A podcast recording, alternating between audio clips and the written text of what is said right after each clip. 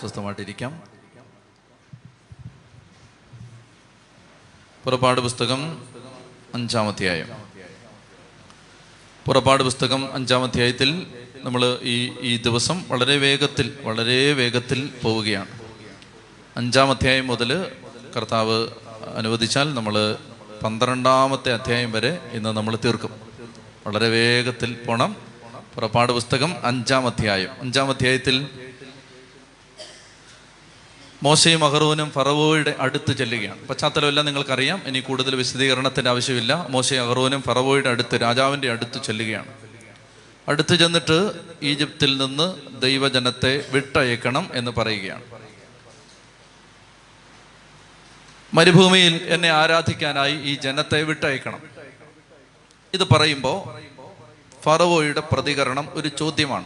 അദ്ദേഹം ചോദിക്കുന്നത് എങ്ങനെയാണ്? രണ്ടാം വാക്യം. അഞ്ചാം അധ്യായം രണ്ടാം വാക്യം. ഫറവോ ചോദിച്ചു ആരാണ് ഈ കർത്താവ്? അവന്റെ വാക്ക് കേട്ട് ഞാൻ എന്തിന് ഇസ്രായേൽക്കാരെ വിട്ടയക്കണം? ഞാൻ കർത്താവിനെ അറിയുന്നില്ല ഇസ്രായേൽക്കാരെ വിട്ടയക്കുകയില്ല. മോശ അഹറോനും ചെന്നിട്ട് പറവയോട് പറയുകയാണ് ഇസ്രായേൽക്കാരെ വിട്ടയക്കണം. പൂജാമഹോത്സവം ആചരിക്കാനായി മരുഭൂമിയിൽ ദൈവത്തെ ആരാധിക്കാനായി ജനത്തെ വിട്ടയക്കണം. അപ്പൊ ചോദ്യം ഇതാണ് ആരാണ് ഈ കർത്താവ്? ഹുയസി ആരാ ഇത്? വെറുതെ ഒരാൾ പറഞ്ഞാൽ വിട്ടയക്കാൻ ആരാണിത്? അപ്പൊ ഇവിടെ രണ്ട് പ്രശ്നമാണ് രണ്ട് ചോദ്യമാണ്. ഒന്ന് ആരാണ് ഈ കർത്താവ്? ഈ ദൈവം ആരാണ്? ഇനി ദൈവത്തിന് ഇത് തെളിയിക്കേണ്ടതുണ്ട്. ഇനി വരുന്ന കാര്യങ്ങളെല്ലാം ദൈവം ഇത് തെളിയിക്കാൻ പോവാണ്. ആരാണ്? നീ ആരാ? ഇതൊക്കെ പറയാം നീ ആരാ? വെറുതെ ഇങ്ങനെ പറഞ്ഞിട്ട് വിട്ടയക്കാൻ പറഞ്ഞാൽ വിട്ടയക്കാൻ നീ ആരാണ്? അപ്പൊ ദൈവം ഈ ചോദ്യത്തിനുള്ള മറുപടിയാണ് തുടർന്നുള്ള അടയാളങ്ങളെല്ലാം തന്നെ. ദൈവം തെളിയിക്കാൻ പോവാണ് ഞാൻ ആരാണ്? അപ്പൊ അതുകൊണ്ട് അങ്ങനെയുള്ള ചോദ്യം ഒന്നും ചോദിച്ചേക്കരുത്. ചോദിച്ചാൽ പിന്നെ അത് തെളിയിക്കേണ്ട ബാധ്യത ദൈവത്തിന്റെതാണ്. നീ ആരാണ് എന്നോട് ഇത് പറയാൻ എന്നൊന്നും ചോദിച്ചേക്കരുത്. അങ്ങനെ ചോദിച്ചാൽ പിന്നെ പിന്നീടുള്ള നിന്റെ ജീവിതം ദൈവം അത് തെളിയിക്കുന്ന ജീവിതമായിട്ട് മാറും. അതുകൊണ്ട് അബദ്ധത്തിൽ അറിയാതെ പറവോ ചോദിച്ചു പോവാണ്. ആരാണ് ഈ കർത്താവ്? ഊയിസി പെട്ടെന്ന് ഒരു ദിവസം ഒരാൾ എന്റെ കൊട്ടാരത്തിലേക്ക് കയറി വന്നിട്ട് ഞാൻ ഈ കാലഘട്ടം മുഴുവൻ ഏതാണ്ട് നാനൂറ് വർഷം അടിമകളാക്കി വെച്ചിരുന്ന ഒരു ജനത്തെ വിട്ടയക്കണമെന്ന് പറഞ്ഞാൽ അങ്ങനെ വിട്ടയക്കാൻ ആരാണ് ഈ കർത്താവ്? ഒന്ന് ഒന്നാമത്തെ ചോദ്യം. രണ്ടാമത്തെ ചോദ്യം ഇസ്രായേൽ ആരുടേതാണ്? അതാണ് ഈ ചോദ്യം. രണ്ടാമത്തെ ചോദ്യം ഈ ഇസ്രായേൽ ആരുടേതാണ്? ഇസ്രായേൽ എന്റെതാണ് വെറുതെ ഒരു ദൈവം വന്നിട്ട് യഹോവയായ ദൈവം പിതാക്കന്മാരുടെ ദൈവം ഞാൻ ആകുന്നവനാകുന്നു എന്നൊക്കെ പറഞ്ഞിട്ട് വന്ന് പറഞ്ഞാൽ ഈ ജനത്തെ വിട്ടയക്കാൻ ഇസ്രായേൽ അവന്റെ സ്വന്തമാണോ?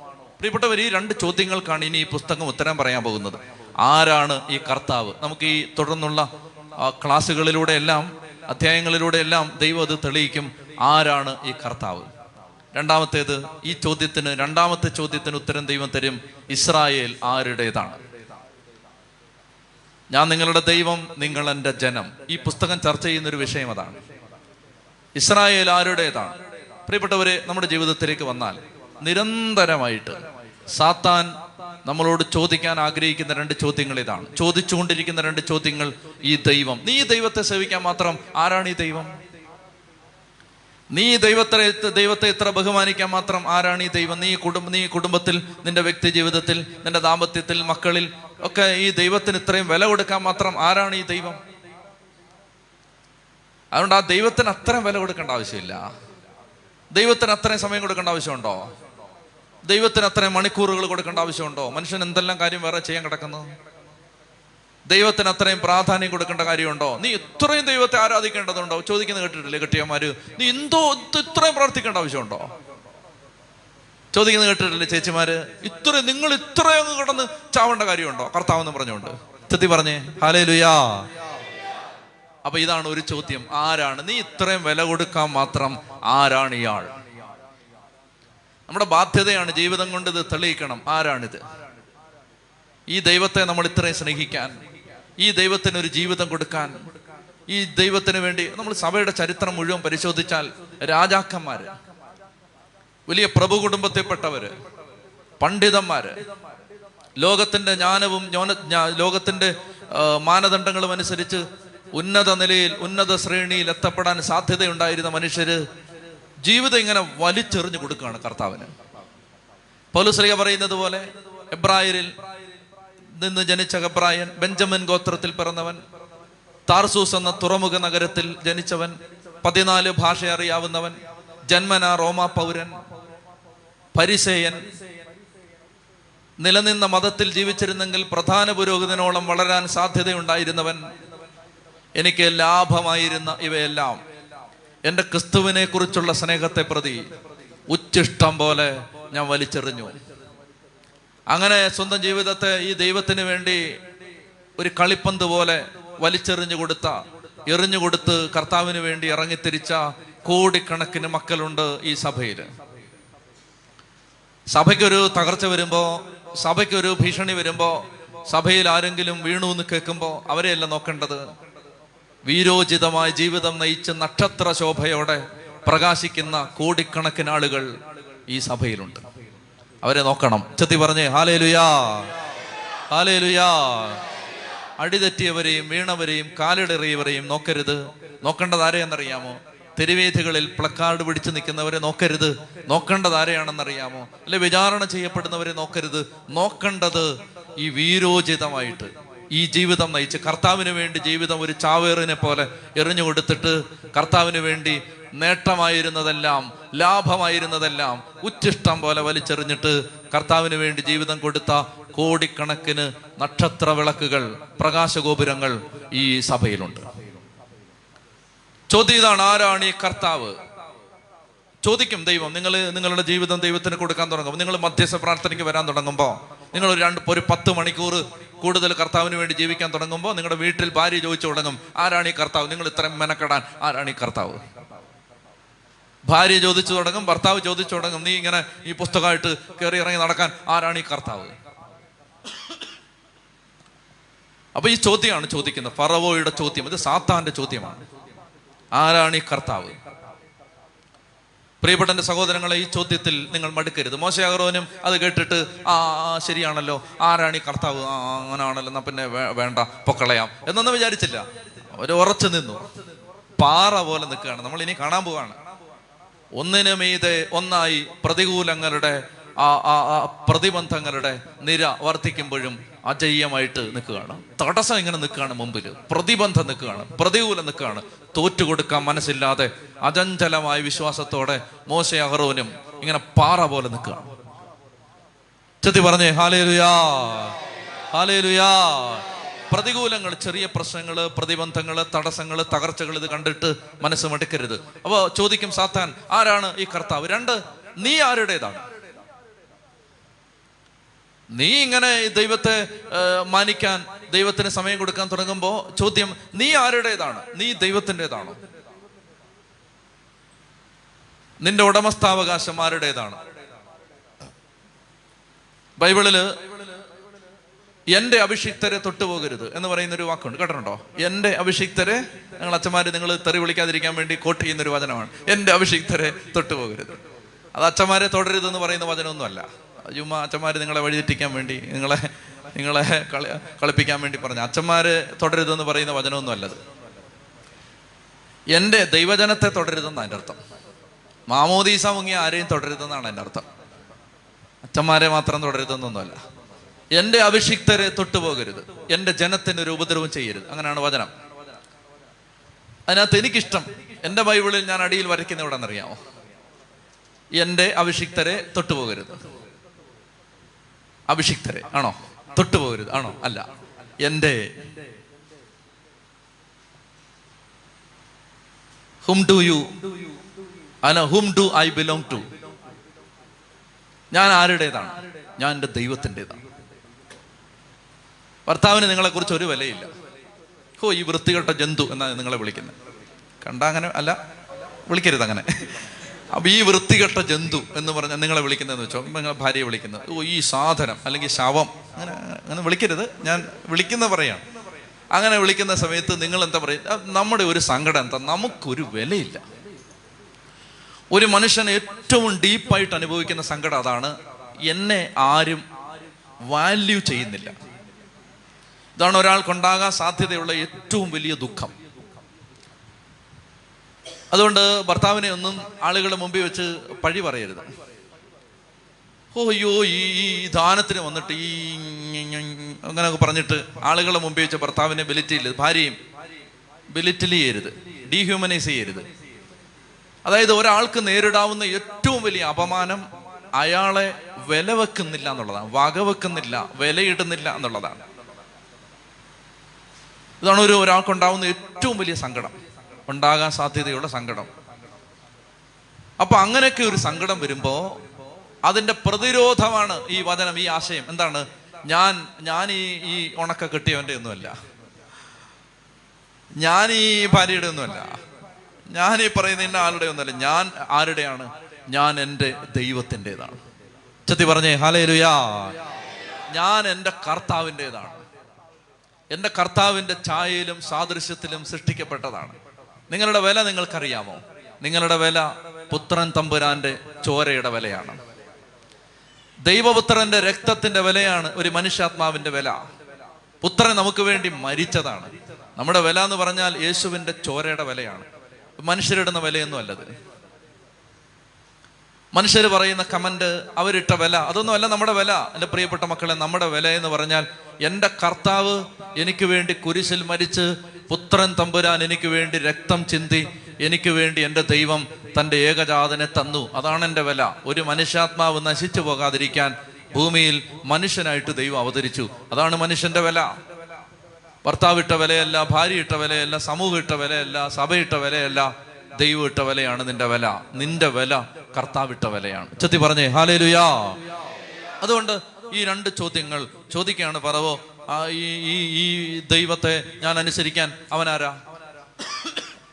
അവൻ പറയുമ്പോൾ ഞാൻ ഈ ജനത്തെ വിട്ടയക്കാൻ അവൻ ആരാണ് അതുപോലെ തന്നെ ചോദിക്കുകയാണ് നിങ്ങൾ ആരുടേതാണ്? നിങ്ങൾ ഇവിടുന്ന് ആരെങ്കിലും വന്ന് പറയുമ്പോൾ ഉടനെ ഇറങ്ങിപ്പോവാൻ നിങ്ങൾ അവന്റെ ആണോ സാത്താൻ അന്നും ഇന്നും ചോദിച്ചുകൊണ്ടിരിക്കുന്ന ചോദ്യം അതാണ് ദൈവം ആരാണ്? നിങ്ങൾ ആരുടേതാണ്? നാല് മുതൽ പത്തൊമ്പത് വരെയുള്ള വാക്യങ്ങൾ. നാല് മുതൽ പത്തൊമ്പത് വരെയുള്ള വാക്യങ്ങളിൽ ഫറവോയുടെ അടുത്ത് എന്ന് മോശയും അഹറോനും ജനത്തെ വിട്ടയക്കാൻ പറയുമ്പോഴുള്ള ഫറവോയുടെ പ്രതികരണമാണ്. ഫറവോ എന്താ ചെയ്യുന്നറിയാം എന്നെ ശ്രദ്ധിച്ചാൽ മതി. വായിക്കണ്ട എന്നെ നോക്കിയാൽ മതി. നാല് മുതൽ പത്തൊമ്പത് വരെ അഞ്ചാം അധ്യായം നാല് മുതൽ പത്തൊമ്പത് വരെയുള്ള വാക്യങ്ങൾ നമ്മൾ കാണുന്നത് ഫറവോ മേൽനോട്ടക്കാരെ വിളിച്ചു വരുത്തി. സംഭരണ നഗരങ്ങൾ ഉണ്ടാക്കാനും ഇഷ്ടിക ചൂളയിൽ പണിയെടുക്കാനും വയലുകളിൽ കൃഷി ചെയ്യാനും അടിമകളാക്കി ഇസ്രായേൽക്കാരെ ഉപയോഗിച്ചുകൊണ്ടിരുന്ന മേലാളന്മാരെ കങ്കാണികളെ അവരുടെ സൂപ്പർവൈസേഴ്സിനെ വിളിച്ചു വരുത്തി. വിളിച്ചു വരുത്തിയിട്ട് അവരോട് പറഞ്ഞു നിങ്ങൾ ഈ ജനം ആരാധിക്കാൻ പോണോന്നൊക്കെ പറഞ്ഞ് വെള്ളം ഉണ്ടാക്കുകയാണ്. പണിയില്ലാത്തത് കൊണ്ടാണ് അവർ ആവശ്യമില്ലാത്ത ഡിസ്ട്രാക്ഷൻസിലേക്ക് തിരിഞ്ഞത്. പണിയില്ല അതുകൊണ്ട് പണി കൂട്ടിക്കോ. പണി കൂടി അല്ലെ അങ്ങനല്ലേ നാവടക്കൂ പണിയെടുക്കൂ. ഒരു കാലത്തെ മുദ്രാവാക്യം അതായിരുന്നു നാവടക്കൂ പണിയെടുക്കൂ. അല്ലേ? വീട്ടിൽ ചെന്ന് ഭാര്യയോട് പറയരുത് ഇനി ധ്യാനകേന്ദ്രത്തിൽ നിന്ന് കേട്ട ഏറ്റവും നല്ല മുദ്രാവാക്യം ഭാര്യയെ നാവടക്കൂ പണിയെടുക്കൂ. ഒരു കാലത്ത് നമ്മുടെ നാട്ടിൽ മുഴങ്ങിക്കെട്ടൊരു മുദ്രാവാക്യമാണത് നാവടക്കുക പണിയെടുക്കുക. അപ്പൊ പണി കുറഞ്ഞുകൊണ്ടാണ് ഈ നാവ് ഇങ്ങനെ ഇട്ട് ആരാധിക്കാൻ പോകണം പ്രാർത്ഥിക്കാൻ പോകണം സ്തുതിക്കാൻ പോകണം എന്നൊക്കെ പറയുന്നത് പണിയൊന്നും ഇല്ലാത്തതുകൊണ്ടാണ് അതുകൊണ്ട് പണി കൊടുത്തു. അപ്പൊ അവരോട് പറഞ്ഞു ഈ ജനത്തിന് നിങ്ങൾ കൂടുതൽ ഇഷ്ടിക ഉണ്ടാക്കാൻ നിർബന്ധിക്കണം. കൂടുതൽ ഇഷ്ടിക ഉണ്ടാക്കാൻ നിർബന്ധിക്കുമ്പോൾ ഇഷ്ടിക ഉണ്ടാക്കാൻ വൈക്കോൽ കൊടുക്കുന്നുണ്ട് അത് കൊടുക്കരുത്. അസംസ്കൃത വസ്തു കൊടുക്കരുത് ഔട്ട്പുട്ട് കിട്ടണം. ഉൽപ്പന്നം കിട്ടണം അതിന്റെ അസംസ്കൃത വസ്തു തരില്ല. അപ്പൊ പിന്നെ വെറുതെ വായുവിൽ നിന്ന് കട്ട ഉണ്ടാക്കാൻ പറ്റുമോ? പറ്റില്ല. വൈക്കോൽ വേണം. വൈക്കോൽ എവിടുന്ന്? ഇത് അവിടെ എവിടെ കൊണ്ട് പോയി ശേഖരിച്ചു? മനസ്സിലാവുന്നുണ്ടോ? അപ്പൊ പണി കൂടി. ഇസ്രായേൽക്കാർ വൈക്കോൽ ശേഖരിക്കാൻ പോയി. വൈക്കോൽ ശേഖരിച്ചുകൊണ്ട് വന്നു. എന്നിട്ട് അത് ചുമന്നുകൊണ്ട് വന്ന് ഇഷ്ടിക ചൂളയിൽ അതെല്ലാം എങ്ങനെയോ ഇഷ്ടിക ഉണ്ടാക്കുക. അപ്പൊ ഇഷ്ടിക ഉണ്ടാക്കിയിട്ട് വൈകുന്നേരം കണക്ക്. നീ എത്ര ഇഷ്ടിക ഉണ്ടാക്കി? അഞ്ഞൂറ്. നീ ഇരുന്നൂറ്. നൂറ്. ഇന്നലെ അറുന്നൂറ് ഉണ്ടാക്കിയില്ലടാ. ഇന്ന് അഞ്ഞൂറേ ഉള്ളൂ ആട്ടി. അപ്പൊ പറഞ്ഞു സാർ ഇന്നലത്തെ സാഹചര്യം അല്ല ഇന്നത്തെ സാഹചര്യം. എന്താ? ഇന്ന് വൈക്കോൽ ഇന്നലെ രാവിലെ പത്ത് മണിക്ക് ജോലിക്ക് ജോയിൻ ചെയ്യുമ്പോൾ വൈക്കോൽ റെഡിയായിരുന്നു ഇന്ന് വൈക്കോലില്ല. ഞങ്ങൾ പോയി അന്വേഷിച്ച് അത് കണ്ടുപിടിച്ച് കൊണ്ടുവന്നിട്ടാണ്. അപ്പൊ ഉച്ചയായി. എന്നിട്ടാണ് ഉച്ച കഴിഞ്ഞിട്ടാണ് ഇത്ര ഉണ്ടാക്കിയത്. ശരിക്കും പറഞ്ഞ ഇരുന്നൂറ്റമ്പതേ ഉണ്ടാക്കാൻ പറ്റുമായിരുന്നുള്ളൂ. അടി അറുന്നൂറ് ഉണ്ടാക്കണമെന്ന് പറഞ്ഞിട്ട് അടി. ആരാധിക്കാൻ വിട്ടയക്കാൻ പറഞ്ഞപ്പോ ക്രൂരത പെരുകി.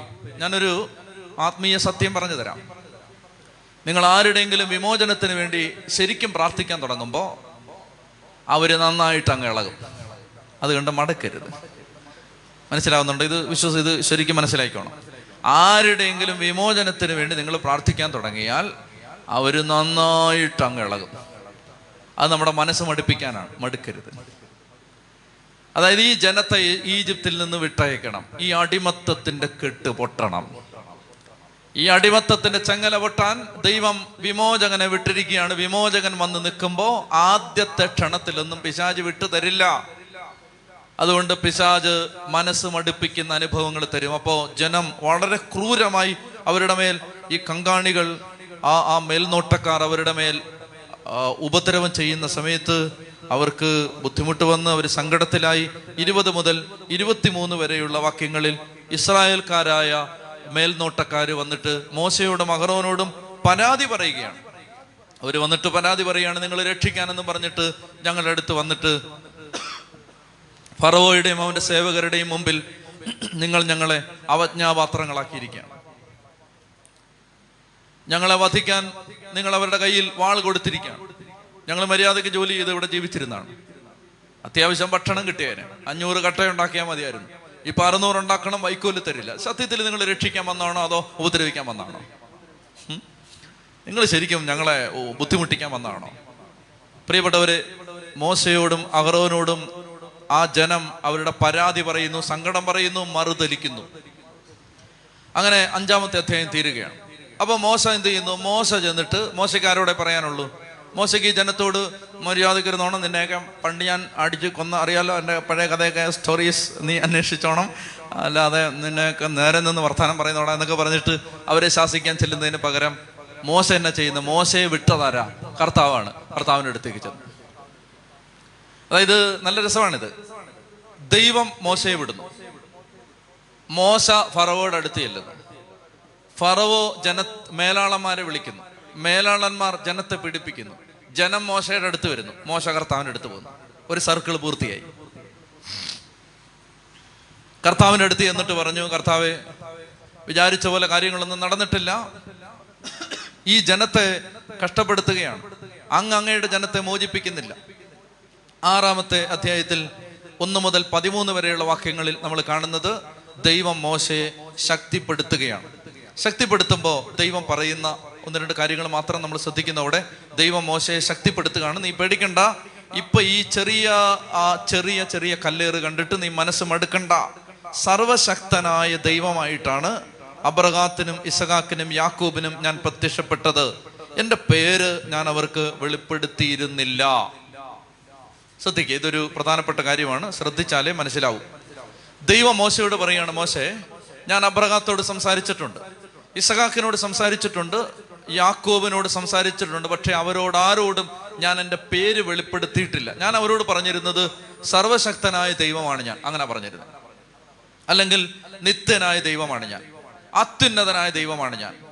ഇസ്രായേലിന്റെ ദൈവമാണ് ഞാൻ. ഇങ്ങനെയാണ് പിതാക്കന്മാരോട് ദൈവം തന്നെ തന്നെ വെളിപ്പെടുത്തിയത്. എന്നാൽ നിന്നോട് മാത്രമാണ് ഞാൻ എന്റെ പേര് വെളിപ്പെടുത്തിയത്. എന്താണ് എന്റെ പേര്?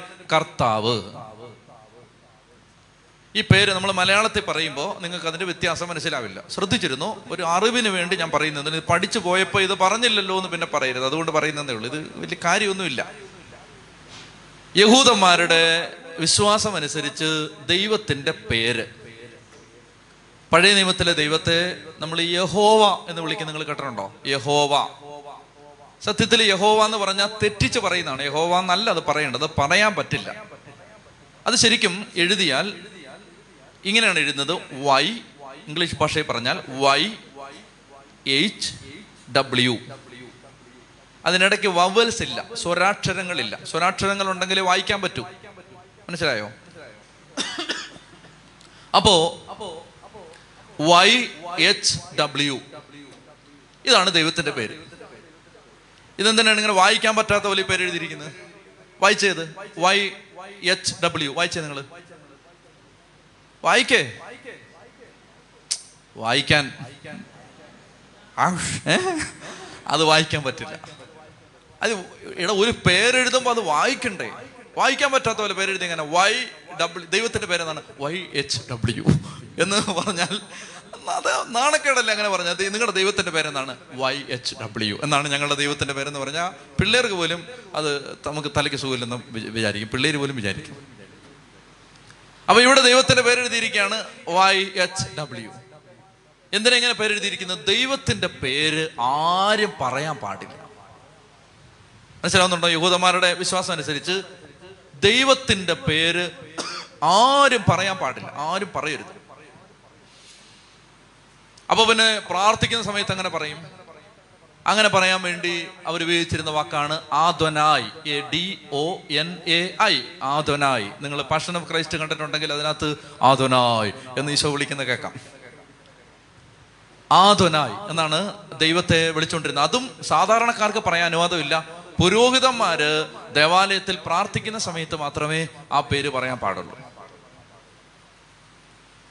അപ്പൊ അതുകൊണ്ട് അങ്ങനെയായിരുന്നു യഹൂദന്മാരുടെ വിശ്വാസം. അപ്പൊ ആ വൈ എച്ച് ഡബ്ല്യു എന്നതിന് വവൽസ് ഇട്ടതാണ് യാവേ യഹോവ. ശരിക്കും അത് അങ്ങനെ ഇല്ല വവൽസ് ഇല്ല. പിന്നെ ഒരു സമാധാനത്തിന് ആരോ വവൽസ് ഇട്ട് വിളിച്ചതാണ്. അപ്പൊ ദൈവം പറയുകയാണ് ശരിക്കുള്ള എന്റെ പേര് ഇതാണ്. ആ പേര് ഞാൻ പിതാക്കന്മാരോട് വെളിപ്പെടുത്തിയിരുന്നില്ല. നിന്നോട് മാത്രമാണ് ഞാൻ ഈ പേര് പറഞ്ഞത്. എന്റെ ഐഡന്റിറ്റി ഞാൻ ആരാണെന്ന് സത്യത്തിൽ മോശയെ നിന്നോട് മാത്രമേ ഞാൻ വെളിപ്പെടുത്തിയിട്ടുള്ളൂ. അതുകൊണ്ട് നീ ഇതൊന്നും കണ്ട് ഈ ഓലപ്പാമ്പ് കണ്ട് നീ പേടിക്കരുത്. ഇതാണ് ദൈവം പറയുന്ന ഒരു കാര്യം. ഇതിനകത്ത് അഞ്ചാമത്തെ അധ്യായത്തിൽ ആദ്യത്തെ വാക്യങ്ങളിൽ ദൈവം പറയുന്ന ഒരു കാര്യം അതാണ്. പതിമൂന്ന് വരെയുള്ള വാക്യങ്ങൾ. പതിനാല് മുതൽ ഇരുപത്തേഴ് വരെയുള്ള വാക്യങ്ങൾ. നിങ്ങൾ വിചാരിക്കും അച്ഛൻ ഉഴപ്പാന്ന് വിചാരിക്കരുത്. ഇതിനകത്ത് ഇത് ചരിത്രമാണ്. ഇതിങ്ങനെ പറഞ്ഞു പോകാനുള്ളതേ ഉള്ളൂ.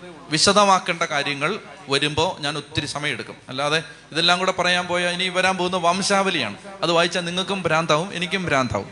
അതുകൊണ്ട് നമ്മൾ അങ്ങനെയുള്ള കാര്യങ്ങളെല്ലാം പെട്ടെന്ന് പടപട പടപടാ പോവും. ഇനി പന്ത്ര പത്ത് മഹാമാരികൾ വരുന്നുണ്ട്. തവള പെരുകി പേൻ പെരുകി അതൊക്കെ നിങ്ങൾക്ക് പേൻ പെരുകി അതൊക്കെ നിങ്ങൾക്ക് അറിയാവുന്നതല്ലേ തലയിൽ അത് ഞാൻ കൂടുതൽ വിശദീകരിക്കേണ്ട കാര്യമുണ്ടോ? അതുകൊണ്ട് അതെല്ലാം ഞാൻ ഓടിച്ചു പോകും അപ്പൊ അതിന്റെ ആശയം എന്താന്ന് പറഞ്ഞിട്ട് പെട്ടെന്ന് നമ്മളങ്ങ് മൂവ് ചെയ്യും. അല്ലെങ്കിൽ നമുക്ക് ഇത് ഓരോന്നും പറഞ്ഞിരിക്കാൻ സമയമില്ല. അടുത്തത് പതിനാല് മുതൽ ഇരുപത്തേഴ് വരെയുള്ള വാക്യങ്ങളിൽ പറയുന്നത് മോശയുടെയും അഹറോന്റെയും വംശാവലിയാണ്. മോശയുടെയും അഹറോന്റെയും വംശാവലിയാണ് പതിനാല് മുതൽ ഇരുപത്തേഴ് വരെയുള്ള വാക്യങ്ങളിൽ പറയുന്നത്. അവിടെ ശ്രദ്ധിക്കേണ്ട ചില പേരുകൾ മാത്രം ഞാൻ പറയുകയാണ്. നമ്മൾ ശ്രദ്ധിക്കേണ്ട പേരുകൾ ആറാം അധ്യായം ഇരുപത്തിമൂന്നാം വാക്യം വായിച്ചേ. മനസ്സിൽ വായിച്ചാൽ മതി. ആറാം അധ്യായം ഇരുപത്തിമൂന്നാമത്തെ വാക്യം. അഹറോന്റെ പുത്രന്മാരെ പറയുകയാണ്. അഹറോൻ അമ്മിനാദാബിന്റെ മകളും നഖ്ഷോന്റെ സഹോദരിയുമായ എലിഷേബായെ ഭാര്യയായി സ്വീകരിക്കുകയും അവളിൽ അവന് നാദാബ് ആ പേരുകൾ ഓർത്തിരിക്കണം. നാദാബ് അബിഹു ഏലയാസർ ഇത്താമാർ എന്നീ പുത്രം. അഹറോന്റെ നാല് മക്കളാണിത്. ആരൊക്കെയാണ്? Nadab Abihu Eleazar Ithamar. ഈ നാല് പേര് അഹ്റോന്റെ മക്കൾ ഇതിലെ രണ്ട് പേര് നാദാബും അബിഹുവും ലേവ്യരുടെ പുസ്തകം പത്താം അധ്യായത്തിൽ നമ്മൾ വായിക്കും. പിന്നീട് നമ്മൾ പഠിക്കും അത്. അവിടേക്ക് പോകണ്ട ഇപ്പം. അവർ ഒരു പ്രത്യേക കാര്യത്തിന് കൊല്ലപ്പെടും. ഒരു കുസൃതി കാണിക്കാം. ഒരു കുറച്ച് കഴിയുമ്പോൾ ഈ മക്കൾ അഹറോന്റെ രണ്ട് മക്കൾ അവർ കൊല്ലപ്പെടും നാദാബും അബീഹുവും. പിന്നീട് പൗരോഹിത്യ പാരമ്പര്യം തുടരുന്നത് ഇത്താമാറും ഏലിയാസറുമാണ്. ആ പേരുകൾ ഓർത്തിരിക്കണം. പിന്നീട് നമുക്കത് വേണ്ടി വരും. ഇനി മുന്നോട്ടുള്ള വഴിയിൽ ഈ പേരുകൾ വേണ്ടി വരും. അതുകൊണ്ട് മാത്രം അത് ശ്രദ്ധിക്കുകയാണ്. ഇനി ആറാം അധ്യായം ഇരുപത്തൊന്നാം വാക്യത്തിൽ വേറൊരു ചേട്ടന്റെ പേര് കാണുന്നുണ്ട്. അഹറോന്റെയും മോശയുടെയും കസിനായ കോറഹ്. ആരാണ്? എന്താണ് എന്താണ്? കുരങ്ങോ? ഏ? കോറഹ്. കോറഹിനെ ഓർത്തോണം. അദ്ദേഹവും ഇടയ്ക്ക് സമരം ചെയ്യാൻ പോകുന്ന ഒരാളാണ്. സമരത്തിന് പോകുന്ന ഒരാളാണ്. കോറഹ്. അദ്ദേഹത്തെ നമുക്ക് പിന്നീട് വേണ്ടി വരും. സമരക്കാരനാണ്. കോറഹ്. അതുപോലെ മറ്റൊരു പേരാണ് ആറാം അധ്യായം ഇരുപത്തഞ്ചാം വാക്യം. അഹറോന്റെ കൊച്ചുമകനായ ഫിനഹാസ് എന്നൊരു വ്യക്തിയെ നമ്മൾ കാണുന്നുണ്ട്. ഫിനഹാസ്. അദ്ദേഹം ഭയങ്കര തീഷ്ണതയുള്ള ഒരാളായിരുന്നു. ഇസ്രായേൽ ഉടമ്പടി ലംഘിച്ചപ്പോ തീഷ്ണതയോടെ പെരുമാറി അദ്ദേഹം ഇസ്രായേലിൽ ഒരു വിശ്വാസം പ്രകടിപ്പിച്ച വ്യക്തിയാണ്. അദ്ദേഹത്തുമായിട്ട് ദൈവം നിത്യ പൗരോഹിത്യത്തിന്റെ ഉടമ്പടി ഉണ്ടാക്കുന്നുണ്ട്. ഇതെല്ലാം പിന്നീട് നമ്മൾ കാണും. ഇപ്പൊ ഈ പേരുകൾ ഇവിടെ ആദ്യമായിട്ട് പറയുന്നുണ്ട്. നാളെ ഇത് പറയുമ്പോൾ അറിയാതിരിക്കരുത്. അതിനെ ഇപ്പൊ പറയുന്നത് നാദാബ് അബിഹു ഏലിയാസർ ഇത്താമർ. ആരാണിത്? പറഞ്ഞേ. അവരാരാണ്? Nadab Abihu Eleazar Ithamar. ആരാണ്? അഹറോന്റെ നാല് പുത്രന്മാർ. മോശയുടെ അഹറോന്റെയും കസിൻ ആരാണ്? കോറഹ്. അതുപോലെ തന്നെ അഹറോന്റെ മകന്റെ മകൻ ആരാണ്? ഫിനഹാസ്. ഈ പേരുകൾ ഓർത്തിരിക്കണം. അപ്പൊ അത്രയും കഴിഞ്ഞാൽ പുറപ്പാട് പുസ്തകം ഏഴാം അധ്യായത്തിലേക്ക് നമുക്ക് പ്രവേശിക്കാം. പുറപ്പാട് പുസ്തകം ഏഴാം അധ്യായത്തിൽ മോശ മോശയും അഹറോനും നേരെ ഫറവോയുടെ അടുത്തേക്ക് ചെല്ലുകയാണ്. ഫറവോയുടെ അടുത്തേക്ക് ചെല്ലുമ്പോൾ പിന്നീട് നമ്മൾ കാണുന്നത് ദൈവം ആദ്യം പറഞ്ഞു വിട്ടത് എങ്ങനെയാണ്? നിങ്ങൾ ഓർക്കുന്നുണ്ട്. കഴിഞ്ഞ ആഴ്ചയിലെ ക്ലാസ് നിങ്ങൾ ഓർക്കുന്നുണ്ടെങ്കിൽ ദൈവം പറഞ്ഞു വിട്ടത് നിങ്ങൾ ആദ്യം നീ ആദ്യം ചെല്ലുമ്പോൾ നീ ആദ്യം വടി നിലത്തിടണം. അപ്പോൾ ആ വടി പാമ്പായിട്ട് മാറും. ഇനി അത് കണ്ട് വിശ്വസിച്ചില്ലെങ്കിൽ നീ കൈ എടുത്ത് ഇങ്ങനെ വെക്കണം. അപ്പൊ കുഷ്ഠമായിട്ട് മാറും. അതും കണ്ട് വിശ്വസിച്ചില്ലെങ്കിൽ നീ വടിയെടുത്ത് നൈൽ നദിയിൽ അടിക്കണം. അപ്പോൾ അത് രക്തമായിട്ട് മാറും. ഇങ്ങനെ ദൈവം ട്രെയിനിങ് കൊടുത്താണ് ജനത്തെ ഈ മോശ അഹറോനെയും വിട്ടിരിക്കുന്നത്. അങ്ങനെ മോശ അഹറോനും കൂടി കർത്താവിന്റെ സോറി ഫറവോയുടെ അടുത്തേക്ക് ചെല്ലുന്നു. ചെല്ലുമ്പോൾ ഫറവോ ഒരു കാരണവശാലും ജനത്തെ വിട്ടയക്കാൻ തയ്യാറല്ല. ജനത്തെ വിട്ടയക്കാൻ ഫറവോ ഒരുക്കമല്ല. അപ്പോൾ അഹറോൻ വടിയെടുത്ത് നിലത്തിട്ടു. വടി സർപ്പമായിട്ട് മാറി. ശ്രദ്ധിച്ചിരിക്കണം ഇത്? വടി സർപ്പമായിട്ട് മാറിയപ്പോ ഫറവോ ഇങ്ങനെ കാണിച്ചു. ഡേ ആരാണ്? ഫറവോയുടെ മന്ത്രവാദികൾ. അവർ വന്നിട്ട് അവർ ഒരു വടിയെടുത്ത് നിലത്തിട്ടു അതും പാമ്പായിട്ട് മാറി. പാമ്പും പാമ്പും കൂടി ഇങ്ങനെ നിൽക്കുക മോശ അഹ്റോന് അവരുടെ വടിയിട്ടു അത് പാമ്പായിട്ട് മാറി. ഫറവോയുടെ മന്ത്രവാദികളും വടിയെടുത്തിട്ടു അതും പാമ്പായിട്ട് മാറി. യഹൂദന്മാരുടെ പാരമ്പര്യത്തിൽ ഈ മന്ത്രവാദികളുടെ പേര് പറയുന്നുണ്ട്. യാന്നസും യാംബ്രസും ഈ പേര് നിങ്ങൾ പുതിയ നിയമം വായിക്കുമ്പോൾ പിന്നീട് വരും. തിമോത്തിക്ക് പൗലോസ്ലിക എഴുതിയ രണ്ടാം ലേഖനം. രണ്ട് തിമോത്തി മൂന്നാം അധ്യായം എട്ടാം വാക്യത്തിൽ യാന്നസും രണ്ട് തിമോത്തി മൂന്ന് എട്ട്. യാന്നസും യാംബ്രസും മോശയെ എതിർത്തതുപോലെ നിങ്ങൾ ദൈവത്തെ എതിർക്കരുത് എന്ന് പൗലോസ്ലിക പറയുന്നുണ്ട്. ഈ മന്ത്രവാദികളുടെ പേരാണത്. യാന്നസും യാംബ്രസും രണ്ട് തിമോത്തി മൂന്ന് എട്ടിൽ പിന്നീട് നമ്മൾ കാണും. അപ്പൊ മന്ത്രവാദികളുടെ വടിയും പാമ്പായിട്ട് മാറി. പക്ഷേ അഹറോന്റെ വടി അഹറോന്റെ പാമ്പ് മന്ത്രവാദികളുടെ പാമ്പിനെ വിഴുങ്ങിക്കളഞ്ഞു. മന്ത്രവാദികൾക്ക് വടിയില്ല പാമ്പുമില്ല വടിയില്ല. അവരിങ്ങനെ വിഷമിച്ച് നിൽക്കുന്ന സമയത്ത് ഫറവോ ഇതൊന്നും കണ്ടിട്ട് വിട്ടയക്കില്ല. അപ്പോൾ മോശ നേരെ ചെല്ലുന്നു. നൈൽ നദിയിൽ വടിയെടുത്ത് അടിക്കുന്നു. നൈൽ നദിയിലെ ജലം രക്തമായിട്ട് മാറുന്നു. ഇനി നമ്മൾ കാണാൻ പോകുന്നത് ഏഴാം അധ്യായത്തിലും എട്ടാം അധ്യായത്തിലും ഒമ്പതാം അധ്യായത്തിലും പത്താം അധ്യായത്തിലും പതിനൊന്നാം അധ്യായത്തിലും. ഈ അഞ്ച് അധ്യായങ്ങളിൽ ഇനി എന്നെ ശ്രദ്ധിച്ചിരിക്കണം നിങ്ങൾ. ഞാൻ മർമ്മപ്രധാനമായ ചില കാര്യങ്ങൾ ഈ ഭാഗത്തു നിന്നും പഠിപ്പിക്കാൻ പോവാണ്. അടുത്തോ? ചത്തി പറഞ്ഞേ ഹാലേ ലുയാ ചത്തി പറഞ്ഞേ ഹാലേ ലുയാ ഹാലേ ലുയാ അതായത് നൈൽ നദിയിലെ ജലം രക്തമായി മാറിക്കഴിഞ്ഞു. ഫറവോ വിട്ടയക്കാൻ താല്പര്യമില്ല. ഇനി അടിക്കടി ഓരോ മഹാമാരികൾ വരികയാണ്. ജലം രക്തമായി മാറുന്നു ഒന്ന്. തവളകൾ വ്യാപിക്കുന്നു രണ്ട്. പേൻ പെരുകുന്നു മൂന്ന്. ഈച്ചകൾ വർദ്ധിക്കുന്നു നാല്. മൃഗങ്ങൾ ചത്തൊടുക്കുന്നു അഞ്ച്. വ്രണങ്ങൾ പെരുകുന്നു ആറ്. കന്മഴ വർഷിക്കുന്നു ഏഴ്. വെട്ടുക്കിളികൾ നിറയുന്നു എട്ട്. അന്ധകാരം വ്യാപിക്കുന്നു ഒൻപത്. ഇങ്ങനെ ഒൻപത് മഹാമാരികൾ ആദ്യം വരികയാണ്. ഓരോ തവണ ഇതിന്റെ പാറ്റേൺ എല്ലാം ഒന്നാണ്. ശ്രദ്ധിച്ചിരിക്കുക. മോശ അഹറോന് ചെല്ലുന്നു. ഫറവോ ജനത്തെ ആരാധിക്കാൻ വിട്ടയക്കണം. ഫറവോ പറയുന്നത് വിട്ടയക്കില്ല. ഓക്കെ വിട്ടയക്കില്ല അല്ലേ പേൻ പെരുകുന്നു. പേൻ പെരുകി കഴിയുമ്പോൾ ഫറവോ ഇവരെ വിളിച്ചു വരുത്തുന്നു. വിട്ടയക്കാം. വിട്ടയക്കാമെന്ന് പറയുന്നു. പേൻ പേൻ നിലയ്ക്കുന്നു. ഫറവോയുടെ ഹൃദയം കഠിനമാകുന്നു. ഫറവോ വിട്ടയക്കുന്നില്ല. അപ്പോൾ തവളകൾ പെരുകുന്നു. തവള പെരുകുമ്പോൾ വീണ്ടും വരെ വിളിച്ചു വരുത്തുന്നു. വിട്ടയക്കാമെന്ന് പറയുന്നു. തവളകൾ നിലയ്ക്കുന്നു. വിട്ടയക്കുന്നില്ല. അപ്പോൾ കന്മഴ വർഷിക്കുന്നു. ഇങ്ങനെയാണ്. ഓരോ തവണയും വിട്ടയക്കാമെന്ന് പറയും. വിട്ടയക്കില്ല. അപ്പോൾ ദുരിതങ്ങൾ വരുന്നു. ഒമ്പത് മഹാമാരികൾ ഈജിപ്തിന്റെ മേൽ വരികയാണ്. അവസാനത്തെ മഹാമാരി ഫറവോയുടേത് മുതൽ തടവിൽ കിടക്കുന്ന തടവുകാരന്റെ വരെ ആദ്യ ജാതന്മാർ കൊല ചെയ്യപ്പെടുകയാണ്. ഇതാണ് പത്താമത്തെ മഹാമാരി. ഇനി എന്നെ ശ്രദ്ധിച്ചിരിക്കുക. എന്താണ് ഇതിന്റെ അർത്ഥം? രണ്ട് മൂന്ന് കാര്യങ്ങൾ നമ്മൾ ഇതിൽ നിന്ന് ഗ്രഹിക്കാൻ പോകുന്നത്. ഈ പത്ത് മഹാമാരികൾ ഈജിപ്തിന്റെ മേൽ വർഷിക്കപ്പെടുമ്പോഴും മോശ അഹറോനും ചെന്ന് പറയുന്ന ഒരു വാക്യമുണ്ട്. വേണമെങ്കിൽ കുറിച്ച് വെച്ചോ. നാലാം അധ്യായം ഇരുപത്തിരണ്ടാം വാക്യം. നാല് ഇരുപത്തിരണ്ട് അഞ്ച് ഒന്ന് ഏഴ് പതിനാറ് എട്ട് ഒന്ന് എട്ട് ഇരുപത് ഒൻപത് ഒന്ന് ഒൻപത് പതിമൂന്ന് പത്ത് മൂന്ന് പത്ത് ഒൻപത്. ഒരു വാക്യം ആവർത്തിക്കപ്പെടുകയാണ്. ഈ സംഭവങ്ങളിലെല്ലാം ആവർത്തിക്കപ്പെടുന്ന വാക്യം ഇതാണ്. ഈ ജനത്തെ അവരുടെ ദൈവത്തെ ആരാധിക്കാൻ വിട്ടയക്കണം. ശ്രദ്ധിച്ചിരിക്കണം. അടിമത്വത്തിൽ നിന്ന് ഈജിപ്തിൽ നിന്ന് വിട്ടയക്കണം. വിട്ടയക്കുന്നതിന്റെ ഉദ്ദേശം എന്താണ്? അവർക്ക് തങ്ങളുടെ ദൈവത്തെ ആരാധിക്കണം. ഈ അടിമത്വത്തിൽ കിടന്ന് അവരുടെ ദൈവത്തെ ആരാധിക്കാൻ പറ്റില്ല. പ്രിയപ്പെട്ട മക്കളെ ഗ്രഹിക്കേണ്ട ഒന്നാമത്തെ കാര്യം ഇതാണ്. എന്തിനാണ് ദൈവം നമ്മളെ ഓരോ അടിമത്തങ്ങളിൽ നിന്നും വിടുവിക്കുന്നത്? എന്തിനാണ് ദൈവത്തെ ദൈവം നമുക്ക് ഓരോ അടിമത്തത്തിൽ നിന്ന് ഓരോ കഷ്ടപ്പാടിൽ നിന്ന് ദൈവം നമ്മളെ വിമോചിപ്പിച്ചത് എന്തിനാണ്? ഉദാഹരണത്തിന് നിങ്ങൾക്ക് ജോലി ഇല്ലാതിരുന്നു എന്നെ ശ്രദ്ധിച്ചേ. ജോലി ഇല്ലാതിരുന്നു വീടില്ലാതിരുന്നു. നിങ്ങൾക്ക് മക്കളില്ലാതിരുന്നു. നിങ്ങളുടെ കുടുംബത്തിൽ നിങ്ങൾക്ക് സാമ്പത്തിക അഭിവൃദ്ധി നഷ്ടപ്പെട്ടു. ദാരിദ്ര്യമായിരുന്നു. ബിസിനസ് തകർന്നു. അല്ലെങ്കിൽ മക്കൾക്ക് കല്യാണം നടന്നില്ല. കുഞ്ഞുങ്ങളുണ്ടായില്ല. ഇങ്ങനെ ജീവിതത്തിൽ ഓരോ കഷ്ടപ്പാട്. ഇനി പാപത്തിന്റെ അടിമത്തം മദ്യപാന ലഹരി വസ്തുക്കളുടെ ഉപയോഗം മോശമായ ജീവിതം കോപം വൈരാഗ്യം വെറുപ്പ് ഓരോ അടിമത്തം ഈ അടിമത്തത്തിൽ നിന്ന് കർത്താവ് വിടുവിച്ചു. വിടുവിച്ചതിന്റെ ഉദ്ദേശം എന്താണ്? ഈ രണ്ടാം ഭാഗം ദൈവമക്കൾ മറന്നു പോകുന്നുണ്ട്. ദൈവം എന്തിനാണ് നമ്മളെ മാമോദീസായിലൂടെ വീണ്ടെടുത്തത്? സാത്താന്റെ അടിമത്തത്തിൽ നിന്ന് ദൈവം വിമോചിപ്പിച്ചത്. കഷ്ടപ്പാടിൽ ദൈവം നമുക്ക് കരം തന്നത് ദൈവം കണ്ണുനീരിൽ നമ്മളെ താങ്ങി നടത്തിയത്. അതിന്റെ ഉദ്ദേശം തന്നെ എന്തിനായിരുന്നു ഈ വിമോചനം? വിമോചനം ദൈവത്തെ ആരാധിക്കാനായിരുന്നു. പക്ഷെ എത്ര പേര് അവിടുത്തെ? എത്ര പേര് ദൈവാരാധനയിലെത്തി? എത്ര പേര് അടിമത്തത്തിന്റെ കെട്ടുപൊട്ടിയിട്ട് ദൈവത്തെ ആരാധിക്കാൻ ദൈവത്തിന് ഒന്നാം സ്ഥാനം കൊടുത്തു ദൈവത്തിലേക്ക് തിരിഞ്ഞു ദൈവത്തിന് പ്രാധാന്യം കൊടുത്തു.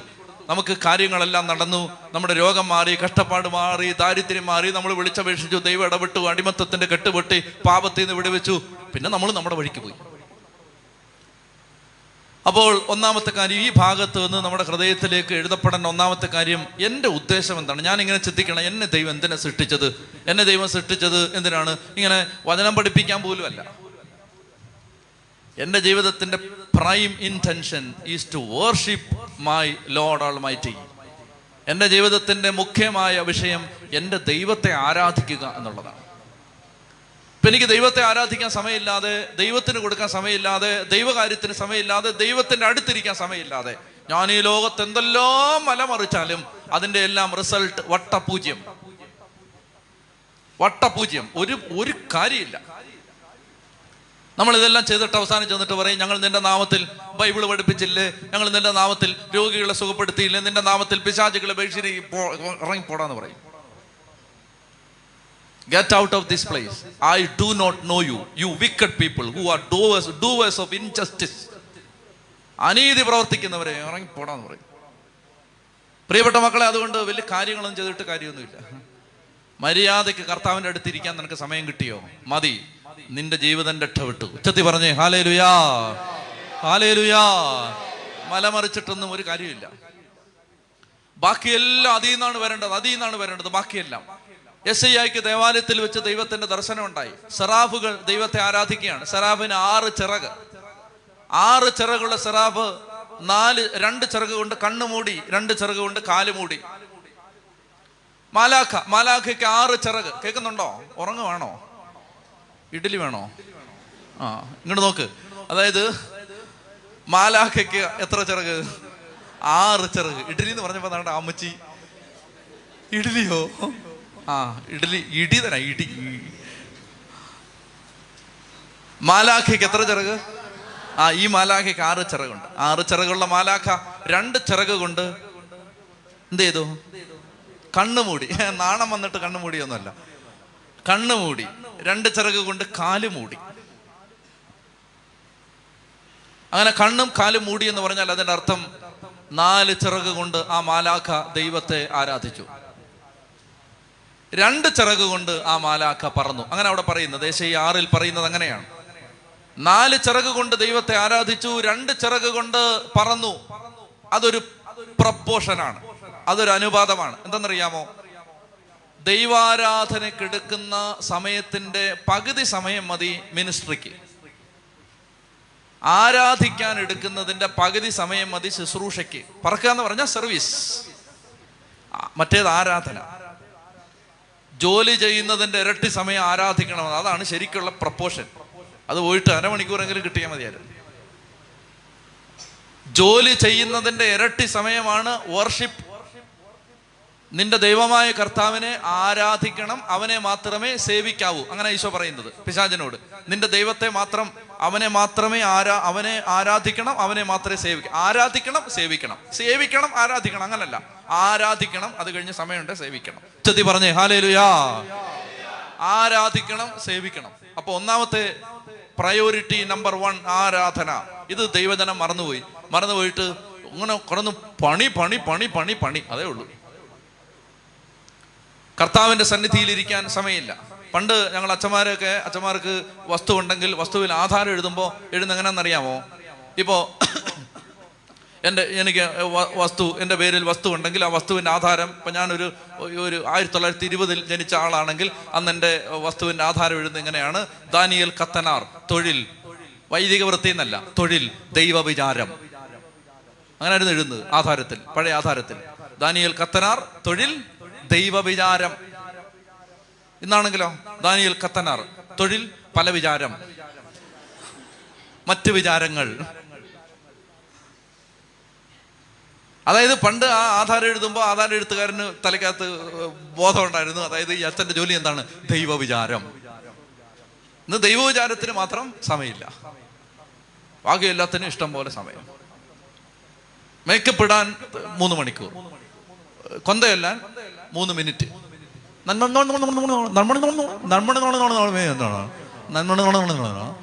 മാതാവ് ഇങ്ങനെ വണ്ടറടിക്കുകയാണ് എന്താ ഈ പറയുന്നത്? ആരാധിക്കാൻ സമയമില്ല.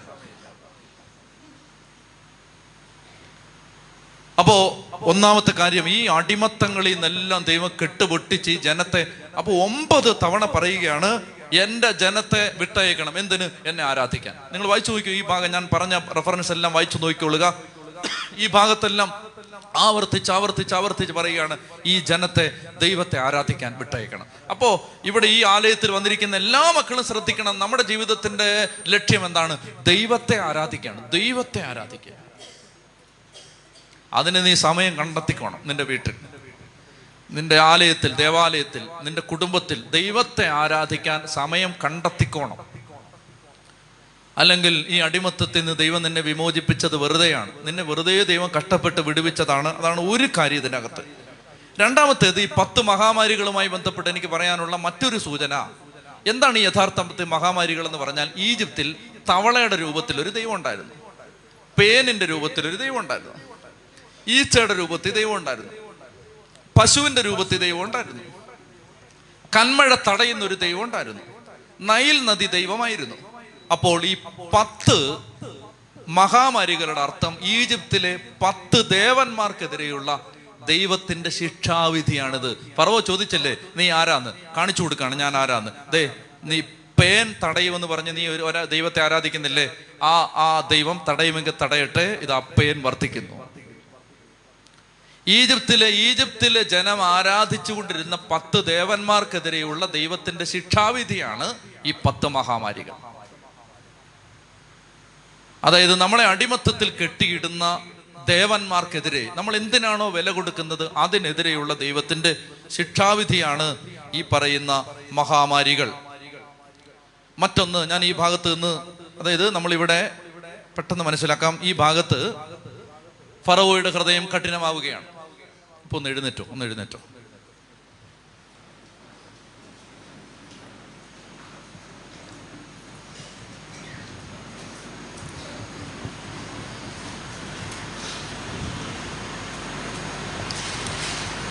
നമുക്ക് മൂന്ന് കാര്യങ്ങൾ ഈ ഭാഗത്തു നിന്ന് മനസ്സിലാക്കാനുണ്ട്.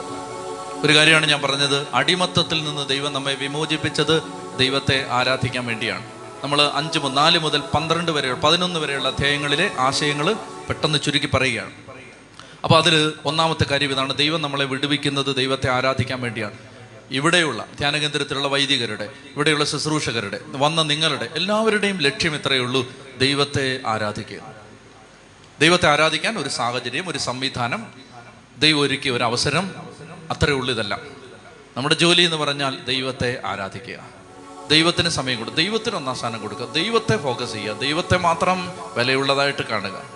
പ്രിയപ്പെട്ടവരെ ഇപ്പം ഈ ആരാധന നടത്തുന്ന സമയത്ത് നമ്മൾ ദൈവത്തെ ആരാധിക്കാതെ ദൈവത്തെ സ്തുതിക്കാതെ ദൈവത്തിന് ഒന്നാം സ്ഥാനം കൊടുക്കാതെ ജീവിതത്തിൽ ഇഷ്ടംപോലെ ദിവസങ്ങൾ കടത്തിവിട്ടിട്ടുണ്ട് ഇപ്പോൾ ഒരു പത്ത് മിനിറ്റേ നമ്മൾ ദൈവത്തെ ആരാധിക്കുന്നുള്ളൂ ഇപ്പോൾ പക്ഷെ ആ പത്ത് മിനിറ്റ് കഴിഞ്ഞകാല ജീവിതത്തിൽ ദൈവത്തെ ആരാധിക്കാത്ത എല്ലാ ദിവസങ്ങൾക്കുമുള്ള പരിഹാരമായിട്ട് നൂറ് ശതമാനം ആത്മാർത്ഥതയോടെ ദൈവത്തെ ആരാധിച്ചാൽ കർത്താവ് ഇറങ്ങി നിങ്ങളുടെ ജീവിതത്തിൽ ഇടപെട്ടിരിക്കും. അതായത് ഇപ്പോൾ നിങ്ങൾക്ക് നാൽപ്പത് വയസ്സ് പ്രായമുണ്ടെങ്കിൽ കഴിഞ്ഞ നാൽപ്പത് വർഷം ദൈവത്തെ ആരാധിക്കാത്ത എത്രയോ ദിവസങ്ങൾ ദൈവത്തെ മറന്ന എത്രയോ ദിവസങ്ങൾ ദൈവത്തിന് മഹത്വം കൊടുക്കാത്ത എത്രയോ ദിവസങ്ങൾ. ഗതകാലത്തിലേക്ക് ഭൂതകാലത്തിലേക്ക് തിരിച്ചു പോയിട്ടിനി അതിനെല്ലാം ഈച്ച് ആൻഡ് ഇൻഡിവിജ്വൽ ഇൻസ്റ്റൻസ് പരിഹാരം ചെയ്യാൻ പറ്റില്ല. അപ്പൊ ഇപ്പൊ ചെയ്യാൻ പറ്റുന്ന എന്താണ്? കർത്താവെ അത് ഓർക്കുന്നു അനുദപിക്കുന്നു. ഇപ്പോ ഒരു പത്ത് മിനിറ്റ് കർത്താവിനെ ആരാധിക്കാം. എല്ലാം മറക്കണം. ആലയത്തിനകത്ത് നിൽക്കുന്നവരും പുറത്ത് നിൽക്കുന്നവരും പ്രിയപ്പെട്ട മക്കളെ എല്ലാം മറന്ന് ഇപ്പോൾ നമ്മൾ ദൈവത്തെ ആരാധിക്കാൻ പോകണം ആരാധിപ്പാൻ നമുക്കൊരു കാരണമുണ്ട്. കൈകൊട്ടി പാടാൻ നമുക്കൊരു കാരണമുണ്ട്. നമ്മുടെ കർത്താവ് ജീവിക്കുന്ന ദൈവമാണ്. ജീവിക്കുന്ന ദൈവമായ ആ ദൈവം ഇറങ്ങി വന്ന് നമ്മുടെ ജീവിതത്തിൽ ഇടപെട്ട് അഭിഷേകം തന്ന് അനുഗ്രഹം തന്ന് നമ്മളെ വിടുവിക്കാൻ പോകുന്ന സമയമാണിത്. കുടുംബങ്ങളിൽ വലിയ അത്ഭുതങ്ങളും അടയാളങ്ങളും ദൈവം പ്രവർത്തിക്കും. ഈ നിമിഷം കർത്താവ് നിങ്ങളെ സ്പർശിക്കും. കണ്ണടച്ചേ. ഇനി ഈ ആരാധന തീരുന്നവരെ പാട്ട് തീർന്ന് ഞാൻ ഇരിക്കാൻ പറയുന്നവരെ നിങ്ങൾ കണ്ണ് തുറക്കാതിരിക്കാൻ ശ്രദ്ധിക്കുക കണ്ണടച്ച് മനസ്സ് ഏകാഗ്രമാക്കി ശരീരം ഏകാഗ്രമാക്കി നമുക്ക് ദൈവത്തെ സ്തുതിക്കാം കരങ്ങൾ ഉയർത്തി സ്തുതിച്ച് ഹല്ലേലൂയ, ഹല്ലേലൂയ. സ്തുതിക്കുന്നു ആരാധിക്കുന്നു നന്ദി പറയുന്നു സ്തുതിക്കുന്നു സ്തുതിക്കുന്നു സ്തുതിക്കുന്നു സ്തുതിക്കുന്നു സ്തുതിക്കുന്നു സ്തുതിക്കുന്നു സ്തുതിക്കുന്നു എല്ലാം മറന്ന് സ്വരമുയർത്തി എത്രത്തോളം സ്വരമുയർത്തി നിങ്ങൾക്ക് കർത്താവിനെ വിളിക്കാൻ പറ്റുമോ പത്തിരുപത് പേര് നിങ്ങളുടെ സ്വരം കേൾക്കട്ടെ മക്കളെ. ഹൃദയം പൊട്ടി വിളിച്ച് ചത്തി വിളിക്കുന്നു ഈശോയെ. ആരാധിക്കുന്നു സ്തുതിക്കുന്നു സ്തുതിക്കുന്നു ആരാധിക്കുന്നു ആരാധിക്കുന്നു ആരാധിക്കുന്നു ആരാധിക്കുന്നു ആരാധിക്കുന്നു. യേശുവേ. ആരാധിക്കുന്നു സ്തുതിക്കുന്നു മകോന്നതന് സർവശക്ത ഞങ്ങൾ ആരാധിക്കുന്ന കർത്താവേ. ആരാധിക്കുന്നു ആരാധിക്കുന്നു ആരാധിക്കുന്നു. കരങ്ങളടിച്ച്.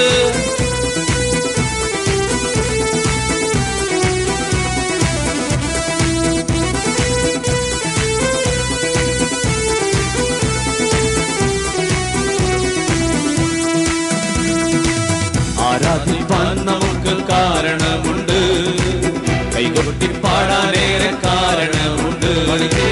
ആരാധിപ്പാൻ നമുക്ക് കാരണമുണ്ട്.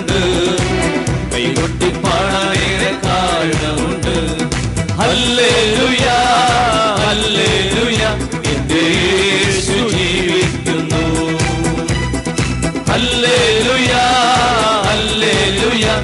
യേശു ജീവിക്കുന്നു. ആരാധിപ്പാൻ നമുക്ക് കാരണമുണ്ട്. കൈകൊട്ടിപ്പാടാൻ ഏറെ കാരണമുണ്ട്. ആരാധിപ്പാൻ നമുക്ക് കാരണമുണ്ട്. കൈകൊട്ടി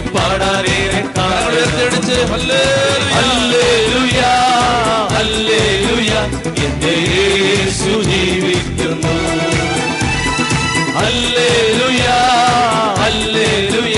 എന്റെ യേശു ജീവിക്കുന്നു. കാലുകൾ ഏറെക്കുറെ വഴുതിപ്പോയി ഒരിക്കലും ഉയരില്ല എന്ന് നനച്ചു.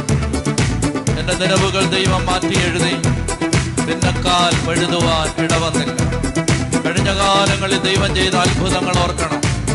നിന്റെ ജീവിതം കാലിടറാൻ തുടങ്ങിയപ്പോ തകരാൻ തുടങ്ങിയപ്പോ ഒരു ചില്ലുകൂടാരം പോലെ ജീവിതം തകർന്നടിയാൻ സാഹചര്യങ്ങൾ ഉണ്ടായിരുന്നപ്പോ കരങ്ങളിലെടുത്ത് നിന്നെ ഉയർത്തിയ ദൈവത്തെ മകനെ മകളെ നീ അറിയണം നീ ആരാധിക്കണം. ആരും സഹായിക്കാനില്ലാതിരുന്ന സാഹചര്യങ്ങളിൽ നിന്റെ ദൈവം ഇറങ്ങി വന്ന് നിന്റെ കൈകളിലെടുത്ത് മുന്നോട്ട് കൊണ്ടുപോയത് നീ അറിയണം. ഒരു മഹാസാഗരത്തെ വെട്ടിമുറിച്ചതും പാറയിൽ നിന്ന് ജലമൊഴുക്കിയതും ശൂന്യാകാശത്ത് നിന്ന് മന്ന പൊഴിച്ചതും കിഴക്കൻ കാറ്റയച്ച് കാടപ്പക്ഷികളെ കൊണ്ടുവന്നതും കൈകളിലെടുത്ത് മാതാപിതാക്കൾ മക്കളെ എന്ന പോലെ മരുഭൂമിയിലൂടെ കാനാനിലെത്തിച്ചതും ദൈവത്തിന്റെ മക്കളെ നമ്മൾ അറിയണം ആരാധിക്കണം.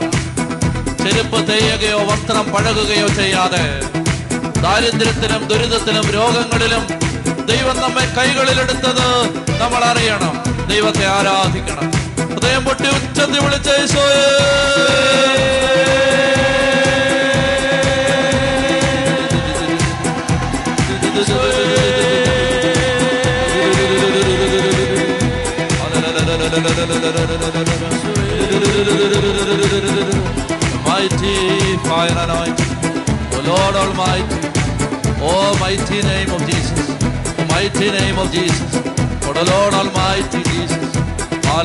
ഹാലരിയ hallelujah. കരങ്ങളടിച്ച്.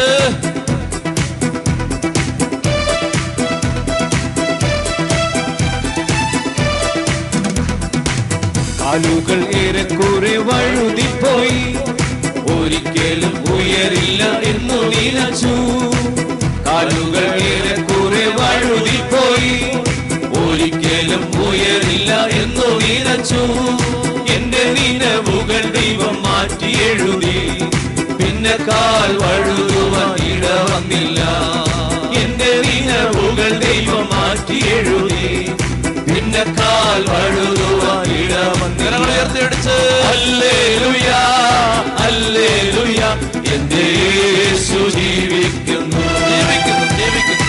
ഹല്ലേലൂയ ഹല്ലേലൂയ എന്റെ യേശു ജീവിക്കുന്നു. ആരാധിപ്പാൻ നമുക്ക് കാരണമുണ്ട്. കൈകൊട്ടി പാടാനേറെ കാരണമുണ്ട്.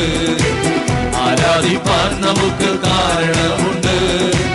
കൈകൊട്ടി പാടാനേറെ കരങ്ങൾ അല്ലേ ലുയാ ഹല്ലേലൂയ ഹല്ലേലൂയ എന്റെ യേശു ജീവിക്കുന്നു. ഹല്ലേലൂയ ഹല്ലേലൂയ എന്റെ യേശു ജീവിക്കുന്നു. വിളിച്ച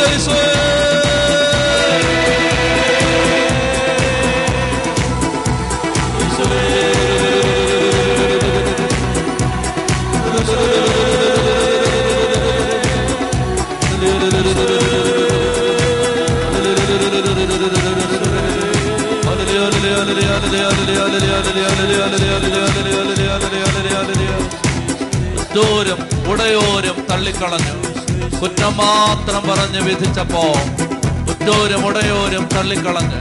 കുറ്റം മാത്രം പറഞ്ഞ് രസിച്ചപ്പോഴും നീ മാത്രമാണ് എന്നെ ഉയർത്തിയത്. നീ മാത്രമാണ് എന്നെ ഉയർത്തിയത്. കർത്താവേ ഞാൻ അങ്ങേ ആരാധിക്കും. കഴിഞ്ഞ കാലങ്ങളെ ഓർക്കണം പ്രിയപ്പെട്ട മക്കളെ. തകർന്നടിഞ്ഞ സാഹചര്യങ്ങളിൽ ആരോപണങ്ങളും ആക്ഷേപങ്ങളും അപവാദങ്ങളും ചുറ്റിനെ നിരന്നപ്പോ ആരെ മനസ്സിലാക്കാതിരുന്നപ്പോ ആര് സഹായിക്കാനില്ലാതെ വന്നപ്പോ നിന്റെ ദൈവം എപ്രകാരം നീ വസിക്കുന്ന നിന്റെ മുറിയിൽ ഇറങ്ങി വന്ന് നിന്റെ കിടക്ക കരികിലേക്ക് വന്ന് നിന്റെ കൈകളിൽ ചേർത്ത് പിടിച്ച് നിന്നെ എങ്ങനെ നയിച്ചുവെന്ന് നീ അറിയണം. നീ ദൈവത്തെ ആരാധിക്കണം. ദൈവത്തെ മറക്കരുത്. സിയോൻ ജനമേ നിന്റെ ദൈവത്തെ മറന്നു കളയരുത്. ആകാശമേ കേൾക്കുക ഭൂമിയെ ചെവി തരിക എന്റെ ജനം എന്നെ മറന്നു എന്ന് നിന്നെ ഓർത്ത് ദൈവം നിലവിളിക്കാൻ ഇടയാവരുത്. കർത്താവേ നീ നയിച്ച വഴികളെ ഓർത്ത് നിന്നെ ആരാധിക്കുകയാണ്. കരങ്ങൾ ഉയർത്തി ഉച്ചത്തിൽ വിളിച്ച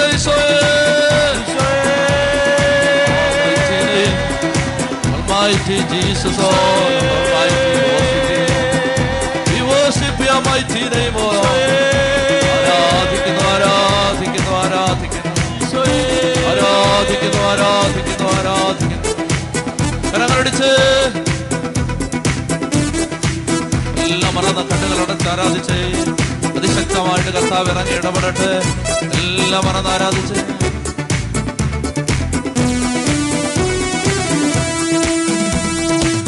ും. ഉടയോരും തള്ളിക്കളഞ്ഞു. കുറ്റം മാത്രം പറഞ്ഞു രസിച്ചപ്പോഴും. ഉറ്റോരും ഉടയോരും തള്ളിക്കളഞ്ഞു. കുറ്റം മാത്രം പറഞ്ഞു രസിച്ചപ്പോഴും. നീ മാത്രമാണ് നൽകിയത്. സന്തോഷത്തോടെ ഞാൻ ആരാധിക്കുന്നു. നീ മാത്രമാണ് എന്നെ ഉയർത്തിയത്. സന്തോഷത്തോടെ ഞാൻ ആരാധിച്ചടിച്ച് എന്റെ യേശു ജീവിക്കുന്നു. അല്ലേ ലുയാ അല്ലേ ലുയാ എന്റെ യേശു ജീവിക്കുന്നു. അല്ലേലുയാ അല്ലേലുയാ എന്റെ യേശു ജീവിക്കുന്നു. അല്ലേലുയാ അല്ലേലുയാ എന്റെ യേശു ജീവിക്കുന്നു. എന്റെ യേശു ജീവിക്കുന്നു. Hallelujah hallelujah hallelujah hallelujah hallelujah hallelujah hallelujah ആരാധന ആരാധന ആരാധന ആരാധന. കണ്ണുനീരോടെ ദൈവത്തെ ആരാധിക്കണം. മഹത്വത്തിന്റെ ആലയത്തിൽ താണിറങ്ങണമേ. നിന്റെ ശക്തി ഇറങ്ങി വരണമേ. സീനായി മലയിൽ ഇറങ്ങി വന്നതുപോലെ ഇറങ്ങി വരണമേ. മലയിൽ ഇറങ്ങി വന്നതുപോലെ ഇറങ്ങി വരണമേ. ഓരവിലെ മുൾപ്പടത്തിൽ ഇറങ്ങി വന്നതുപോലെ ഇറങ്ങി വരണമേ Your mighty power. Your mighty power. anointing Oh fire. mighty Lord. സർവശക്ത. ഇറങ്ങി വരണമേ. ആലയത്തിൽ ഇറങ്ങി വരണമേ. ഈ ജനത്തിന്റെ മേൽ ഈ ദേശത്തിന്റെ മേൽ ഇറങ്ങി വരണമേ. ചക്കുപൊട്ടി വിളിക്കുന്നു ഈശോയേ. കരങ്ങളടിച്ച്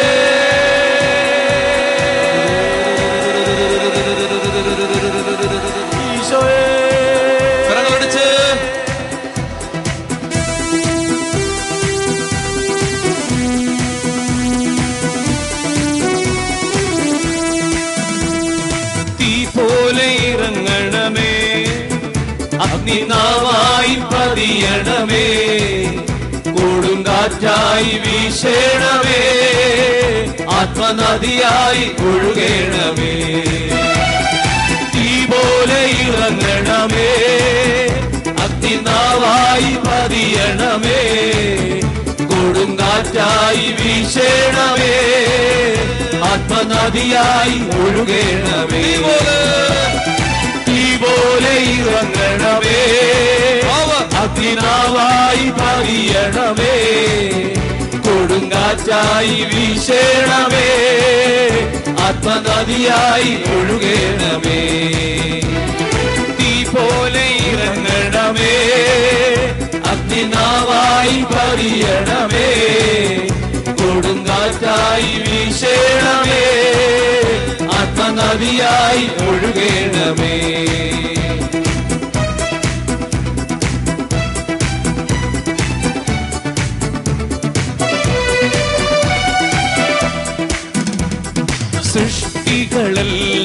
സൃഷ്ടാവിനെ ആരാധിച്ചിടുവിൻ.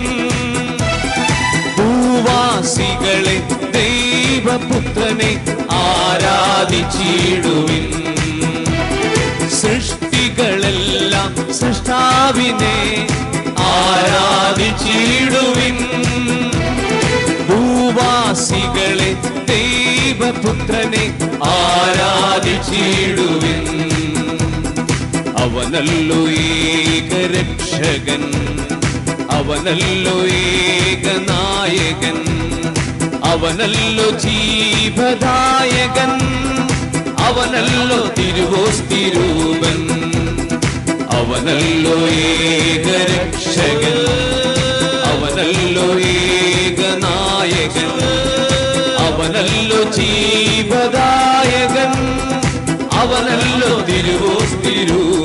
ചേർത്തിടിച്ച് ആരാധന അങ്ങിക്ക് ആരാധന ആരാധന അങ്ങിക്ക് ആരാധന ആരാധന അങ്ങിക്ക് ആരാധന ആരാധന അങ്ങിക്ക് ആരാധന ആരാധന അങ്ങിക്ക് ആരാധന ആരാധന അങ്ങിക്ക് ആരാധന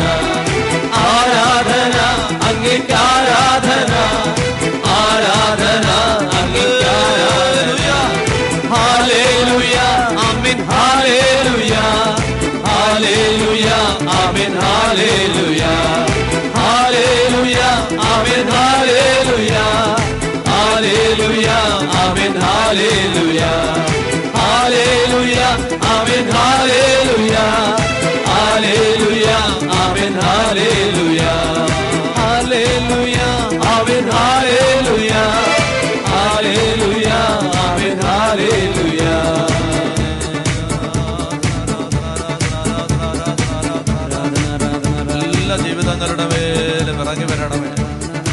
എല്ലാ ജീവിതങ്ങളെ സ്പർശിക്കണമേ. കുടുംബങ്ങളെല്ലാം ഏറ്റെടുക്കണമേ. ഉച്ച മുതൽ ഉള്ളങ്കാൽ വരെ ശരീരത്തിന്റെ രോഗങ്ങളെല്ലാം ഏറ്റെടുക്കണമേ. സ്വയേ നിന്റെ കരുണയിറങ്ങി ഈ ആലയത്തിലെല്ലാ മക്കളെയും തൊടണമേ. കർത്താവേ ഇവിടേക്ക് വന്നുകൊണ്ടിരിക്കുന്ന മക്കളെ അവിടുന്ന് സ്പർശിക്കണമേ. ഇന്നത്തെ എല്ലാ ശുശ്രൂഷകളിലും കർത്താവിന്റെ സാന്നിധ്യം നിറഞ്ഞു നിൽക്കണമേ. ഹാലരുയ ഹാലരുയ ഹാലരുയ ഹാലരുയ രോഗങ്ങളെല്ലാം സമർപ്പിച്ച് പ്രാർത്ഥിച്ച മക്കളെ. കർത്താവ് അതിശക്തമായിട്ട് രോഗികളുടെ മേൽ ഇടപെടുന്നുണ്ട് ഈ നിമിഷം. ശക്തമായിട്ട് പ്രാർത്ഥിച്ചോ ഉച്ച മുതലുള്ള കാൽ വരെ. നാടീ ഞരമ്പുകളിൽ രക്തക്കുഴലുകളിൽ സന്ധിബന്ധങ്ങളിൽ മജ്ജയിൽ മാംസത്തിൽ അസ്ഥികളിൽ ഞരമ്പുകളിൽ ആന്തരിക ബാഹ്യ അവയവങ്ങളിൽ ബോധ ബോധബോധ ഉപബോധ മനസ്സിൽ ശാരീരിക മാനസിക രോഗങ്ങളിൽ ഈശോയുടെ പരിശുദ്ധ ശക്തി ഇപ്പോൾ ഇറങ്ങി വരട്ടെ. രോഗപീഠകൾ. യേശുവിന്റെ നാമത്തിൽ വിട്ടുപോകട്ടെ. നസ്രാനായ യേശുവിന്റെ നാമത്തിൽ രോഗബന്ധനങ്ങൾ അഴിയട്ടെ. ഹാലലുയ ഹാലലുയ ഹാലലുയ ഹാലലുയ. ആരാധന ആരാധന ആരാധന ആരാധന. അമേൻ ഹാലലുയ ഹാലലുയ ഹാലലുയ. ഉച്ചത്തെ ഹാലലുയ. സ്വസ്ഥമായിട്ടിരുന്നേ. പ്രിയപ്പെട്ടവരെ ഇപ്പോൾ അടിമത്തത്തിൽ നിന്ന് കർത്താവ് നമ്മളെ വിടുവിക്കുന്നതിന്റെ ഉദ്ദേശം എന്ന് പറയുന്നത് നമ്മൾ ദൈവത്തെ ആരാധിക്കുകയാണ്. ഇതാണ് ഈ ഭാഗത്ത് നിന്ന് നമ്മൾ ശ്രദ്ധിക്കേണ്ട ഒരു പാഠം. രണ്ടാമത്തേത് ഇവിടെ നമ്മൾ കാണുന്നത് പത്ത് തവണ മോശയും അഹറോനും ഫറവോയുടെ അടുത്ത് ചെല്ലുന്നു. പത്ത് തവണ ചെന്ന് പത്ത് തവണ ആവശ്യപ്പെടുമ്പോഴും ഫറവോയുടെ ഹൃദയം കഠിനമാവുകയാണ്. അദ്ദേഹം വിട്ടയക്കാമെന്ന് പറയുന്നു വിട്ടയക്കുന്നില്ല. എന്താണ് ഇതിൽ നിന്ന് മനസ്സിലാക്കേണ്ടത്? നിങ്ങൾ ഏതെങ്കിലും ഒരു കാര്യത്തിൽ ഉദാഹരണത്തിന് ഭർത്താവിന്റെ മദ്യപാനം മക്കളുടെ അനുസരണക്കേട് മക്കളുടെ വഴിതെറ്റൽ അല്ലെങ്കിൽ സാമ്പത്തിക ബാധ്യത നമ്മൾ നേരിടുന്ന ഏതെങ്കിലും ഒരു പ്രതികൂലത്തിൽ മനസ്സ് ഭാരപ്പെട്ടിരിക്കുന്ന നിങ്ങളൊരു കാര്യം അറിയണം. സാത്താൻ ആധിപത്യം ഉറപ്പിച്ചിരിക്കുന്ന ഒരു മേഖലയിൽ നിന്ന് ഒരാത്മാവിനെ വിട്ടുതരാൻ സാത്താൻ വളരെ ബുദ്ധിമുട്ടാണ്. വളരെ പ്രയാസപ്പെട്ട് വളരെ ബുദ്ധിമുട്ടിയാലേ സാത്താൻ അത് വിട്ടുതരൂ. അപ്പൊ ഇവിടെ മനസ്സിലാക്കേണ്ടത് വിമോചനം ക്ലേശകരമാണ് പക്ഷേ അസാധ്യമല്ല. ഇത് മനസ്സിലാക്കണം. വിമോചനം ഡിഫിക്കൽട്ടാണ് പക്ഷെ ഇമ്പോസിബിൾ അല്ല. ബുദ്ധിമുട്ടാണ്. അപ്പൊ അതുകൊണ്ട് എളുപ്പ വഴിയിൽ ക്രിയ ക്രിയ ചെയ്യാം എന്നും പറഞ്ഞ ആരും വരരുത്. എളുപ്പ വഴി അതായത് പെട്ടെന്ന് ഞങ്ങൾ ഇപ്പൊ ഇപ്പൊ അങ്ങോട്ട് വന്ന് ഇപ്പൊ ശരിയാക്കി കളയാം. ഡാനിൽ അച്ഛനെ ഇപ്പൊ ഒന്ന് കാണണം കണ്ടിട്ട് ഇപ്പൊ അങ്ങോട്ട് ശരിയാക്കി കളയാം. അങ്ങനെ വരരുത്. കാണാനും പറ്റില്ല കണ്ടാൽ ശരിയാവത്തുമില്ല. മറിച്ച് ഒരു കാര്യം നിങ്ങൾ മനസ്സിലാക്കേണ്ടത് ഇത് മനുഷ്യന് ക്ഷമയില്ല. ക്ഷമയില്ല. അതായത് ഇപ്പം നടക്കണം. ഈ ഇന്നിപ്പോൾ വല്ലതും നടക്കുമെന്നാണ് ചോദിക്കുന്നത്. ഇപ്പം ഈ ഇന്നിപ്പോൾ ഇന്നിപ്പോൾ അടുത്ത രണ്ട് സെക്കൻഡിനുള്ളിൽ എന്തെങ്കിലും പ്രിയപ്പെട്ട മക്കളെ നമ്മളൊരു കാര്യം അതായത് നമ്മളിപ്പോൾ ഈ ഇതെല്ലാം ഇവിടെ ഇത് സിമെന്റ് എല്ലാം തേച്ച് വെച്ചിട്ട് കട്ട കെട്ടി സിമെന്റ് എല്ലാം തേച്ചു അല്ലെ വാർത്ത് വാർത്തിട്ട് അന്നേരം തന്നെ പൊളിക്കാൻ പോയ അതിന്റെ ഒരു ക്യൂറിങ് ടൈമുണ്ട് ഒരു മുറിവുണ്ടായാൽ അതൊരു ഉണങ്ങാൻ ഒരു ഒരു ക്യൂറിങ് ടൈമുണ്ട് എന്ത് കാര്യത്തിനും അതിന് അതിനൊരു ഒരു സമയമുണ്ട്. കിടന്ന് വെപ്രാളം പിടിക്കരുത്. അതായത് ഇപ്പൊ തന്നെ ഇതങ്ങോട്ട് ശരിയായേ പറ്റൂ എന്ന് പറഞ്ഞ് വാശി പിടിക്കരുത്. അതായത് എല്ലാ കാര്യത്തിനും ദൈവം ഒരു സമയം വെച്ചിട്ടുണ്ട്. വിമോചനം എന്ന് പറയുന്നത് അസാധ്യമല്ല പക്ഷേ ബുദ്ധിമുട്ടാണ് ബുദ്ധിമുട്ടാണ്. ഓരോ തവണ പരാജയപ്പെടുമ്പോഴും ഞാൻ ആലോചിച്ച് നോക്കിയിട്ടുണ്ട്. നമ്മളെങ്ങാണ് അരുത് ഇട്ടിട്ട് എമ്പാണ്ടേ മരുഭൂമി ഇതിനൊക്കെ ഭേദം ആടിനെ മേയിച്ച് അവിടെ കിടക്കുന്നതാണ്? കാരണം ആടിന് ഈ നിഷേധമില്ലല്ലോ. പറയും ഒന്ന വഴിക്ക് രണ്ടടി കൊടുത്ത് ആടങ്ങ് പോകുള്ളൂ ഇതിവിടെ വന്നിട്ട് ഈ പറവ് വീട് വിട്ടയക്കാമോ? ആ വിട്ടയക്കാം. ദാ പേൻ തവള മാക്രി എല്ലാം വന്നിട്ടും വിട്ടയക്കുന്നില്ല. പിന്നെ വീണ്ടും ഉപദ്രവം. പിന്നെ ഇതെന്തൊരു പാടാ ഇത്? ഇപ്പൊ നമ്മളാണെ പറഞ്ഞതിന് നീയൊക്കെ അവിടെ നിന്റെയൊക്കെ ഗതി തലവരെ ആടാ ഇത്. അവിടെ കിടക്ക്. എന്ന് പറഞ്ഞിട്ട് നമ്മൾ ഞാൻ ഞാൻ ആം വിത്ത് ആട് എന്ന് പറഞ്ഞിട്ട് ഞാൻ പോയേനെ. ഇവിടെ നമ്മൾ മനസ്സിലാക്കേണ്ടത് മോശയ്ക്ക് അഹ്റോനും ഒരു ഫെയ്ത്ത് ഉണ്ട്. അതായത് ഇത് ദൈവം ചെയ്യും. ദൈവം ചെയ്യും. ഇന്നല്ലെങ്കിൽ നാളെ മകനെ ഈ കെട്ടഴിയും. ഇന്നല്ലെങ്കിൽ നാളെ ഈ ബന്ധനം തകരും ഈ അടിമത്തം തകരും. അപ്പൊ ഇതങ്ങോട്ട് വിശ്വസിക്കണം. വെപ്രാളപ്പെടരുത്. അത് മൂന്ന് മാസം ഞങ്ങൾ ബൈബിൾ വായിച്ചല്ലോ. ഒന്നും കിട്ടിയില്ലല്ലോ. നിനക്ക് നിനക്ക് കിട്ടത്തില്ലടാ. നിനക്ക് കിട്ടത്തില്ല. നിന്റെ സ്വഭാവം ഇതല്ലേ. നിനക്ക് കിട്ടത്തില്ല. ചൊത്തി പറഞ്ഞേ ഹാലേലുയാ. ഹാലേലുയാ. ആ. എന്റെ കഴുത്തിന് പിടിക്കാൻ വരികയാണ്. കിട്ടിയില്ലല്ലോ എന്ന് പറഞ്ഞിട്ട്. നിനക്ക് കിട്ടത്തില്ല. നീ അടുത്ത മൂന്ന് മാസം കൂടെ വായിച്ചോ. നിന്റെ വെപ്രാളത്തിന് നീ അടുത്ത മൂന്ന് മാസം കൂടെ വായിച്ചോ. എന്നിട്ട് പിന്നെ പറയാം. ചിലപ്പോ ഒന്നുകൂടെ വായിക്കേണ്ടി വരും. ചെത്തി പറഞ്ഞേ ഹാലേലുയാ. അതായത് ഇവിടെ ഫറവോയുടെ അടുത്തേക്ക് ചെന്നിട്ട് ഫറവോയുടെ അടുത്ത് പറയുമ്പോൾ ഫറവോ വിടാന്നൊക്കെ പറയും. ഇപ്പൊ ഇതാ വിട്ടു എന്നങ്ങ് തോന്നി. അല്ല പാക്ക് ചെയ്തോടാ എല്ലാം റെഡി ആയിടാ. പടക്കം പൊട്ടിക്കടാന്ന് പറയുമ്പോഴാണ് അയാൾ പറയുന്നത്. ഇപ്പൊ വിടുന്നില്ലെന്ന് പറയും. വിമോചനം ബുദ്ധിമുട്ടാണ് പക്ഷേ അസാധ്യമല്ല. അതാണ് ഈ ഭാഗത്ത് നിന്ന് ഈ പത്ത് മഹാമാരികളിൽ നിന്ന് നമ്മൾ പഠിക്കുന്ന ഒരു പാഠം. രണ്ടാമത്തെ പാഠം അതാണ്. അതുകൊണ്ട് ജീവിതത്തിൽ നിങ്ങൾ ഇപ്പോൾ പത്ത് വർഷം പ്രാർത്ഥിച്ചു. ഇരുപത് വർഷം പ്രാർത്ഥിച്ചു. ചിലപ്പോൾ ഒരു മാറുന്നതിന്റെ ഒരു ലക്ഷണം പോലും കാണില്ല. ജെറീക്കോ കോട്ട കീഴടക്കിയത് നിങ്ങൾക്കറിയാലോ? അറിയാവോ? ജെറിക്കോ കോട്ട. കോട്ട. കോട്ട എന്നൊന്നും പറഞ്ഞാൽ മനസ്സിലാവത്തില്ല. അത് ശരിക്കും നിങ്ങൾ ആലോചിച്ച് ഒരു ഇവിടെ ഒരു മതിലുണ്ടെന്ന് വെച്ചോ മതിൽ. ധ്യാനകേന്ദ്രത്തിന്റെ മതിൽ. ആ മതിൽ ആ മതിലിന്റെ മുകളിൽ കൂടെ ആറ് വണ്ടി ഒരേ സമയത്ത് പോയാൽ ആറ് വരി പാതയാണെങ്കിൽ അതിനെന്തുമാത്രം വീതിയുള്ള മതിലായിരിക്കും അത്. അതാണ് ഈ ജെറീക്കോ കോട്ട. ചെറിയൊരു മതിലൊന്നും അല്ലത്. ആ മതിലിന്റെ മീതെ ഒരു ആറ് വണ്ടിക്ക് പോവാം. അതുപോലത്തെ കോട്ടയാണ് തുരന്ന് ഈ വാരിക്കൊന്തം കൊണ്ടൊന്നും കുത്തിക്കിഴിച്ചൊന്നും മുട്ടസൂചി കൊണ്ട് ഒന്നും കയറാൻ പറ്റില്ല അതിനകത്ത് വലിയ പിന്നെ ആയുധങ്ങൾ കൊണ്ട് വലിയ ഭയങ്കര പീരങ്കി കൊണ്ട് വെടിവെച്ചാലൊന്നും ഇത് ഇതും ഭയങ്കര അങ്ങ് തിക്കായിട്ട് നിൽക്കുകയാണ് ഈ കോട്ട. അപ്പൊ ഇത് നിന്റെ മസിൽ പവർ കൊണ്ടൊന്നും ഇടിഞ്ഞു വീഴില്ല. ഇതാണ് സാത്താന്റെ സാമ്രാജ്യം. അത് നമ്മുടെ മസിൽ പവർ കൊണ്ടൊന്നും ഇടിഞ്ഞു വീടില്ല അപ്പൊ അതുകൊണ്ട് നിങ്ങൾ കടന്ന് ബഹളം വെച്ചിട്ട് കാര്യമില്ല. പേഷ്യൻസ് ദൈവമക്കൾക്ക് ക്ഷമ വേണം. ക്ഷമ. അതായത് ദൈവം ഇടപെടും. വെയിറ്റ് ചെയ്യും. കാത്തിരിക്കുക കാത്തിരിക്കുക കാത്തിരിക്കുക ഞാൻ കർത്താവിനെ കാത്ത് കാത്തിരുന്നു. അങ്ങനെ പാട്ട് കേട്ടല്ലോ. ഞാൻ യഹോവയ്ക്കായി കാത്ത് കാത്തല്ലോ. ആ. കാത്ത് കാത്ത് കാത്ത്. ഇരിക്കുകയാണ്. യഹോവയ്ക്കായി. അവൻ എങ്കിലേക്ക് ചാഞ്ഞ് കേട്ടല്ലോ. അതായത് ഞാൻ ഞാൻ കർത്താവിനെ പെട്ടെന്ന് അങ്ങോട്ട് ഒന്ന് വിളിച്ചാൽ ഓടി എന്റെ ചുമ്മാതാ പിന്നെ ഒന്ന് വിളിച്ചാൽ ഓടി അങ്ങ് വരാൻ പോകില്ലേ ഇവിടെ എത്ര കാലമായിട്ട് വിളിക്കുകയാണ് ഒന്ന് വിളിച്ചാലൊന്നും ഓടിയൊന്നും വരുത്തുന്നില്ല. ചുമ്മാ ആരാണ്ട് കളിപ്പിക്കാൻ എഴുതിയ പാട്ടാത് അതുകൊണ്ട് എന്റെ പ്രിയപ്പെട്ട മക്കളെ കാത്തിരിക്കണം. ഞാൻ എന്റെ കർത്താവിന് വേണ്ടി കാത്തിരുന്നു. ഒരു പ്രാവശ്യം പറവോ വാതിലടച്ചു.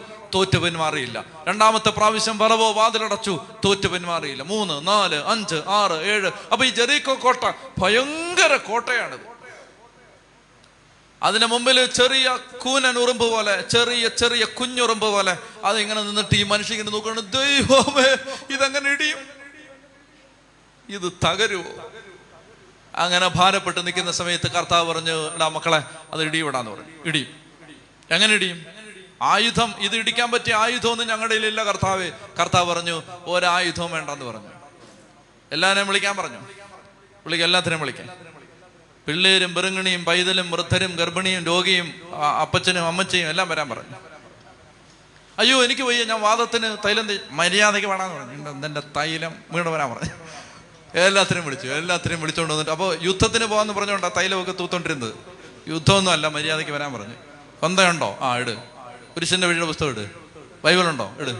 പാട്ട് പുസ്തകം. എടാ എടുത്ത് എല്ലാവരെയും വിളിച്ചു. വിളിച്ചങ്ങോട്ട് കൂട്ടിയിട്ട് ഈ കോട്ടയുടെ ചുറ്റും ഇതെല്ലാം കൂടെ ഹല്ലേലുയ്യ ഓശാന ഹല്ലേലുയ്യ ഓശാന ഹല്ലേലുയ്യ ഓശാന. അങ്ങോട്ട് വെച്ചിരിക്കുകയാണ്. ഹല്ലേലുയ്യ. ഓ ഇത് ഇടിയോന്നായി ചോദിക്കുന്നത് ഹല്ലേലുയ്യ ഓശാന. അപ്പൊ നാം ഈ കൂട്ടത്തിൽ ഇത് അല്ലേലിയ പറ നന്മ പറഞ്ഞ പറയുമേ സ്വസ്തി കർത്താവ് നിന്നോടുകൂടെ സ്ത്രീകളില്ലേ അയ്യോവേ ഇത് ഇടിയോന്ന് എങ്ങനെ വിചാരിച്ചോണ്ടിരിക്കുന്നത് അപ്പൊ നമ്മൾ കൂട്ടത്തിലുള്ളവൻ അങ്ങനെ വിചാരിച്ച പോട്ട് കൂട്ടത്തിലുള്ളവൻ വിചാരിക്കുക അതുപോലെ വഴി നിൽക്കുന്നവൻ വഴി നിന്ന് കണ്ടുപിടിച്ച് ഒരു പണിയില്ലാതെ കുറയണം ഹല്ലേലുയ്യ ഓശാന. ബോംബിട്ടാത്ത തകരാത്ത കോട്ടയാണ്. അതിന്റെ ചുറ്റും ഇങ്ങനെ ഓശാന പാടിക്കൊണ്ട് നടക്കണം ഈ പുസ്തകമൊക്കെ എടുത്ത് പാട്ടുപുസ്തകമൊക്കെ എടുത്ത് നോട്ട്ബുക്കും ഡയറിയൊക്കെ ആയിട്ട് ഇങ്ങനെ കിടക്കുകയാണ്. ശനിയാഴ്ച ബൈബിൾ പഠിക്കാൻ പോവാണ് ഓ സാന വീട്ടിൽ ഇരുന്ന് കെട്ടിയോ? പതിനാലാഴ്ചയില്ലേ പോയിട്ട്. മറ്റെന്താ ഒമ്പതാഴ്ചയോ? ഒമ്പതാഴ്ച വീട്ടൊന്നും കിട്ടിയില്ലല്ലേ? ആ അപ്പൊ പതിനാല്. നീ നടന്നോളാൻ പറയും. എന്റെ പ്രിയപ്പെട്ട സഹോദരങ്ങളെ അങ്ങനെ നടന്ന് നടന്ന് നടന്ന് കർത്താവ് പറഞ്ഞു പതിമൂന്ന് തവണ നടക്കാൻ പറഞ്ഞു. ഒരു പ്രാവശ്യം നടന്നു ഒന്നും നടന്നിട്ടില്ല. രണ്ട് പ്രാവശ്യം നടന്നു ഒന്നും നടന്നില്ല. മൂന്ന് നാല് അഞ്ച് ആറ്. എന്റെ പൊട്ടബുദ്ധിയിൽ ഞാൻ ഇങ്ങനെ വിചാരിച്ചിട്ടുണ്ട്. ഞാൻ പറഞ്ഞു ഞാൻ വിചാരിച്ചിട്ടുണ്ട് ദൈവം ഇതിനേക്കാൾ ബെറ്റർ ഐഡിയ എന്റെ മനസ്സിലുണ്ട്. എന്നോട് ചോദിച്ചാൽ ഞാൻ ഇതിനൊക്കെ നല്ലൊരു ആശയം കർത്താവിന് പറഞ്ഞു കൊടുത്തേനെ. എന്നോട് ചോദിച്ചില്ല. എന്താണോ? ചോദിച്ചില്ല. എന്നോട് ചോദിച്ചിരുന്നെങ്കിലുണ്ടല്ലോ. അതായത് എന്റെ മനസ്സിൽ നല്ലൊരാശയം നല്ലൊരാശയം എൻ മനതാരിൽ വന്ന് നിറഞ്ഞ് തുളുമ്പിടുന്നുണ്ട് നല്ലൊരാശയമുണ്ട് എന്റെ മനസ്സിൽ. അതായത് എന്തെന്നറിയാമോ? ഈ ആദ്യത്തെ ദിവസം നടക്കുമ്പോൾ ഫസ്റ്റ് ഡേ എല്ലാവരും ഇങ്ങനെ നടക്കുകയാണ്. ലേലുയ ഹല്ലേലുയ ഹല്ലേലുയ ഹല്ലേലുയ രണ്ട് കല്ലും കിടിഞ്ഞ് വീഴണം. പിറ്റേ ദിവസം ആരും വിളിക്കാതെ തന്നെ ആൾ കൂടും. കാരണം ആളുകൾക്ക് ഒരു ഫെയ്ത്തായി ഇത് ഇടിയുമെന്ന് മനസ്സിലായി. രണ്ടാമത്തെ ദിവസം നടക്കുന്ന സമയത്ത് ഒരു അഞ്ച് കല്ലും ഇടിക്കണം നമ്മളിങ്ങനെ പോകുന്ന വഴിക്ക് ഒരു കല്ല് നന്മ പറഞ്ഞ പറയുമ്പോൾ സ്വസ്തി ഇട്ടും എടാ ഇടിയോടാ എന്ന് മനസ്സിലാവും. മൂന്നാമത്തെ ദിവസം നടക്കുമ്പോൾ ഒരു ഒരു പത്ത് കല്ലിടിയാണ് ഞാൻ ദൈവമേ ഞാനായിരുന്നെങ്കിൽ അങ്ങനെ ഒരു ആദ്യം ഒരു ചെറുതായിട്ട് ഒന്ന് ഒരു ഒന്ന് ഒന്ന് ഒരു ഒരു കുലുക്കം. പിന്നെ രണ്ട് കല്ല് കല്ലിടിയുന്നു പിന്നെ ഒരു അഞ്ച് കല്ല്. അങ്ങനെ ഓരോ ദിവസം കഴിയുന്നതോറും ഇടിഞ്ഞിടിഞ്ഞ്. അപ്പോൾ ഒന്നാമത്തെ കാര്യം എന്താ പറയുക ഫസ്റ്റ് ഡേ വന്ന അമ്പത് പേര് വന്നാൽ രണ്ടാമത്തെ ദിവസം അഞ്ഞൂറ് പേര് വരും. കാരണം ഇവർ ചെന്നിട്ട് പറയും ഇടോ നമ്മളിങ്ങനെ മൂന്ന് നന്മറിഞ്ഞോന്ന് ചൊല്ലിപ്പോഴത്തേന് രണ്ട് കല്ലം കിടിഞ്ഞു ആണോ? എന്നാൽ ഞാനും വരാമെന്ന് പറഞ്ഞിട്ട് അവർ അമ്പത് പേര് വരും. അടുത്ത ദിവസം അമ്പത് പേരും അവ പിന്നെ ഇവിടെ നിൽക്കാൻ സ്ഥലമില്ലാത്ത ഒരാളായിരിക്കും. ഇവിടെ എന്താ സംഭവിച്ചെന്നറിയാമോ ആദ്യത്തെ ദിവസം നടന്നു ഒരു മണൽത്തരി പോലും ഇടിഞ്ഞിട്ടില്ല. അപ്പോൾ ഈ കൊന്തയെല്ലാം ചൊല്ലി തീർത്തിട്ട് ഒന്നും സംഭവിച്ചിട്ടില്ല. ആദ്യത്തെ ദിവസം നൂറ് പേരാ വന്നത്. രണ്ടാമത്തെ ദിവസം അമ്പത് പേരേ ഉള്ളൂ. നീ വരുന്നില്ലേ? ഓ ഞാൻ വരുന്നില്ല. നീ ഇടിച്ചിട്ട് വരാൻ പറഞ്ഞു. വെറുതെ വെയിലും കൊണ്ട് നടക്കാണ്. പന്ത്രണ്ട് തവണ നടന്നപ്പോഴും ഒരു മണൽത്തരി പോലും ഇടിഞ്ഞിട്ടില്ല. മൗണ്ട് കാർമൽ ധ്യാന കേന്ദ്രത്തിലിരിക്കുന്ന ദൈവ വൈതലെ നിന്റെ അവസ്ഥ ഇതാണ്. നീ ഒത്തിരി നാളായിട്ട് നടക്കാൻ തുടങ്ങിയതാണ്. ഒരു മണൽ തരി പോലും ഇടിഞ്ഞിട്ടില്ല. പക്ഷേ ഇത് പതിമൂന്നാമത്തെ തവണയാണ് ഇന്നിടിയും. ഇന്നിടിയും. പ്രിയപ്പെട്ട സഹോദരങ്ങളെ ദൈവത്തിനൊരു സമയമുണ്ട് ദൈവം പ്രവർത്തിക്കും. ചത്തി പറഞ്ഞേ ഹാലേലുയാ ദൈവം പ്രവർത്തിക്കും. അതാണ് ഈ അചഞ്ചലമായ വിശ്വാസമാണ് അടിമത്തത്തിൽ നിന്ന് പൊട്ടിച്ച് പുറത്തു വരാൻ ഈ മോശ അഹ്റോനെ പറയും അതാണ് അസാധാരണമായ വിശ്വാസമാണ്. നമുക്ക് ഇതൊക്കെ ചിന്തിക്കാൻ പോലും പറ്റാത്ത റേഞ്ചാണ് പ്രവാചകന്മാർക്ക്. മോശ അഹ്റോനൊക്കെ വായിച്ചു പോകുമ്പോൾ നല്ല സുഖമാണ് ശരിക്കും ഇരുന്നൊരു പത്ത് മിനിറ്റ് ചിന്തിച്ചാൽ നമുക്ക് ഭ്രാന്ത് വരും. കാരണം ഇത് ഇത്രയും പ്രശ്നം വന്നിട്ടും തോറ്റു പിന്മാറാൻ തയ്യാറല്ല. ഒരു രാജ്യം ഒരു സാമ്രാജ്യം ആ കാലത്ത് ഏറ്റവും വലിയ ശക്തമായ ഒരു സാമ്രാജ്യത്തിന്റെ ഭരണാധിപൻ അയാൾ പറയാണ് വിട്ടയക്കില്ല വിട്ടയക്കില്ല എന്ന് പറയുമ്പോൾ ഓക്കെ വിട്ടയക്കണ്ട പിടിച്ചോ അടുത്ത മഹാമാരി. വിട്ടയക്കില്ല. അങ്ങനെ പത്ത് തവണ ഇനി നിന്നെ അവസാനം പറയുന്നതാണ് ഇനി നീ ഈ കൺവട്ടത്ത് വന്നാൽ നിന്നെ കൊന്നുകളയെന്ന് പറഞ്ഞിട്ടാണ് വിടുന്നത്. പിന്നെയും വരും. പിന്നെ മരണം. നാല് തവണ വന്നിട്ടൊന്നും നടന്നില്ലെന്ന് പറഞ്ഞ് വരാതിരിക്കരുത്. ദൈവത്തിന് ഒരു സമയമുണ്ട്. അവൻ ഇടപെട്ടിരിക്കും. ഇടപെട്ടിരിക്കും. ഉച്ചത്തി പറഞ്ഞേ ഹാലേ ലുയാ ഹാലേ ലുയാ അപ്പോൾ രണ്ടാമത്തെ കാര്യം അതാണ്. മൂന്നാമത്തേത് ഇവിടെ നമ്മൾ ക്ഷമയോടുകൂടി ദൈവം പ്രവർത്തിക്കും എന്നുള്ളത് സത്യമാണ്. നമ്മൾ ദൈവത്തിന് അസാധ്യം അസാധ്യമായിട്ടൊന്നുമില്ല എന്ന് വിശ്വസിച്ചിട്ട് നമ്മൾ ദൈവവചനത്തെ കണ്ണും പൂട്ടി വിശ്വസിക്കണം. അതാണ് ഇവിടെ ഈ പ്രവാചകന്മാർ ചെയ്യുന്നത്. കർത്താവ് പറഞ്ഞിട്ടുണ്ട് വിടുവിക്കും. അതുകൊണ്ട് ഇപ്പൊ തോറ്റാലും ഇപ്പൊ തോറ്റാലും മൂന്നാമത്തെ തവണ തോറ്റാലും അഞ്ചാമത്തെ തവണ തോറ്റാലും പത്താമത്തെ തവണ തോറ്റാലും ഞങ്ങൾ തോറ്റ് പിന്മാറാൻ തയ്യാറല്ല. അപ്പൊ ഈ മൂന്ന് കാര്യങ്ങൾ മനസ്സിൽ വെക്കുക. ഒന്ന് അവർ ദൈവത്തെ ആരാധിക്കാനാണ് ദൈവം വിമോചിപ്പിച്ചത്. രണ്ട് വിമോചനം ഡിഫിക്കൽട്ടാണ് ഇമ്പോസിബിൾ അല്ല.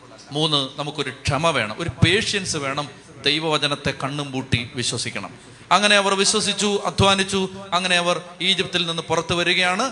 അപ്പോൾ നാല് മുതൽ പതിനൊന്ന് വരെയുള്ള അധ്യായങ്ങൾ തീർന്നിരിക്കുകയാണ്. എളുപ്പമല്ലേ ഇത്? നാല് മുതൽ പതിനൊന്ന് വരെ. മടുത്തോ?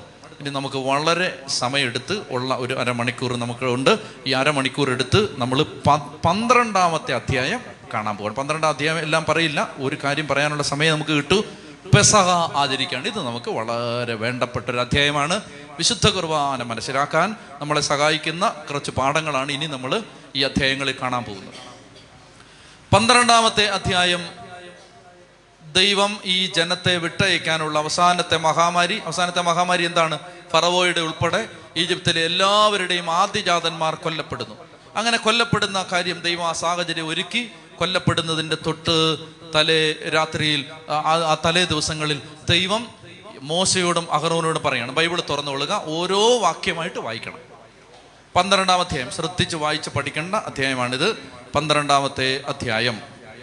ഒന്ന് മുതലുള്ള വാക്യങ്ങൾ. ഉറക്കെ വായിച്ചോ? കർത്താവ് ഈജിപ്തിൽ വെച്ച് മോശയോടും അഹറോനോടും അരുളി ചെയ്തു. ഈ മാസം നിങ്ങൾക്ക് വർഷത്തിന്റെ ആദ്യ മാസമായിരിക്കണം. മതി മതി. ഈ വർഷ ഈ മാസം നിങ്ങൾക്ക് വർഷത്തിന്റെ ആദ്യ മാസമായിരിക്കണം. ഈ മാസം എന്ന് പറയുന്നത് ഈ മാസം ഈ പറയുന്ന മാസം ഏതെന്നറിയാമോ ആബീബ് മാസം. എന്താണ്?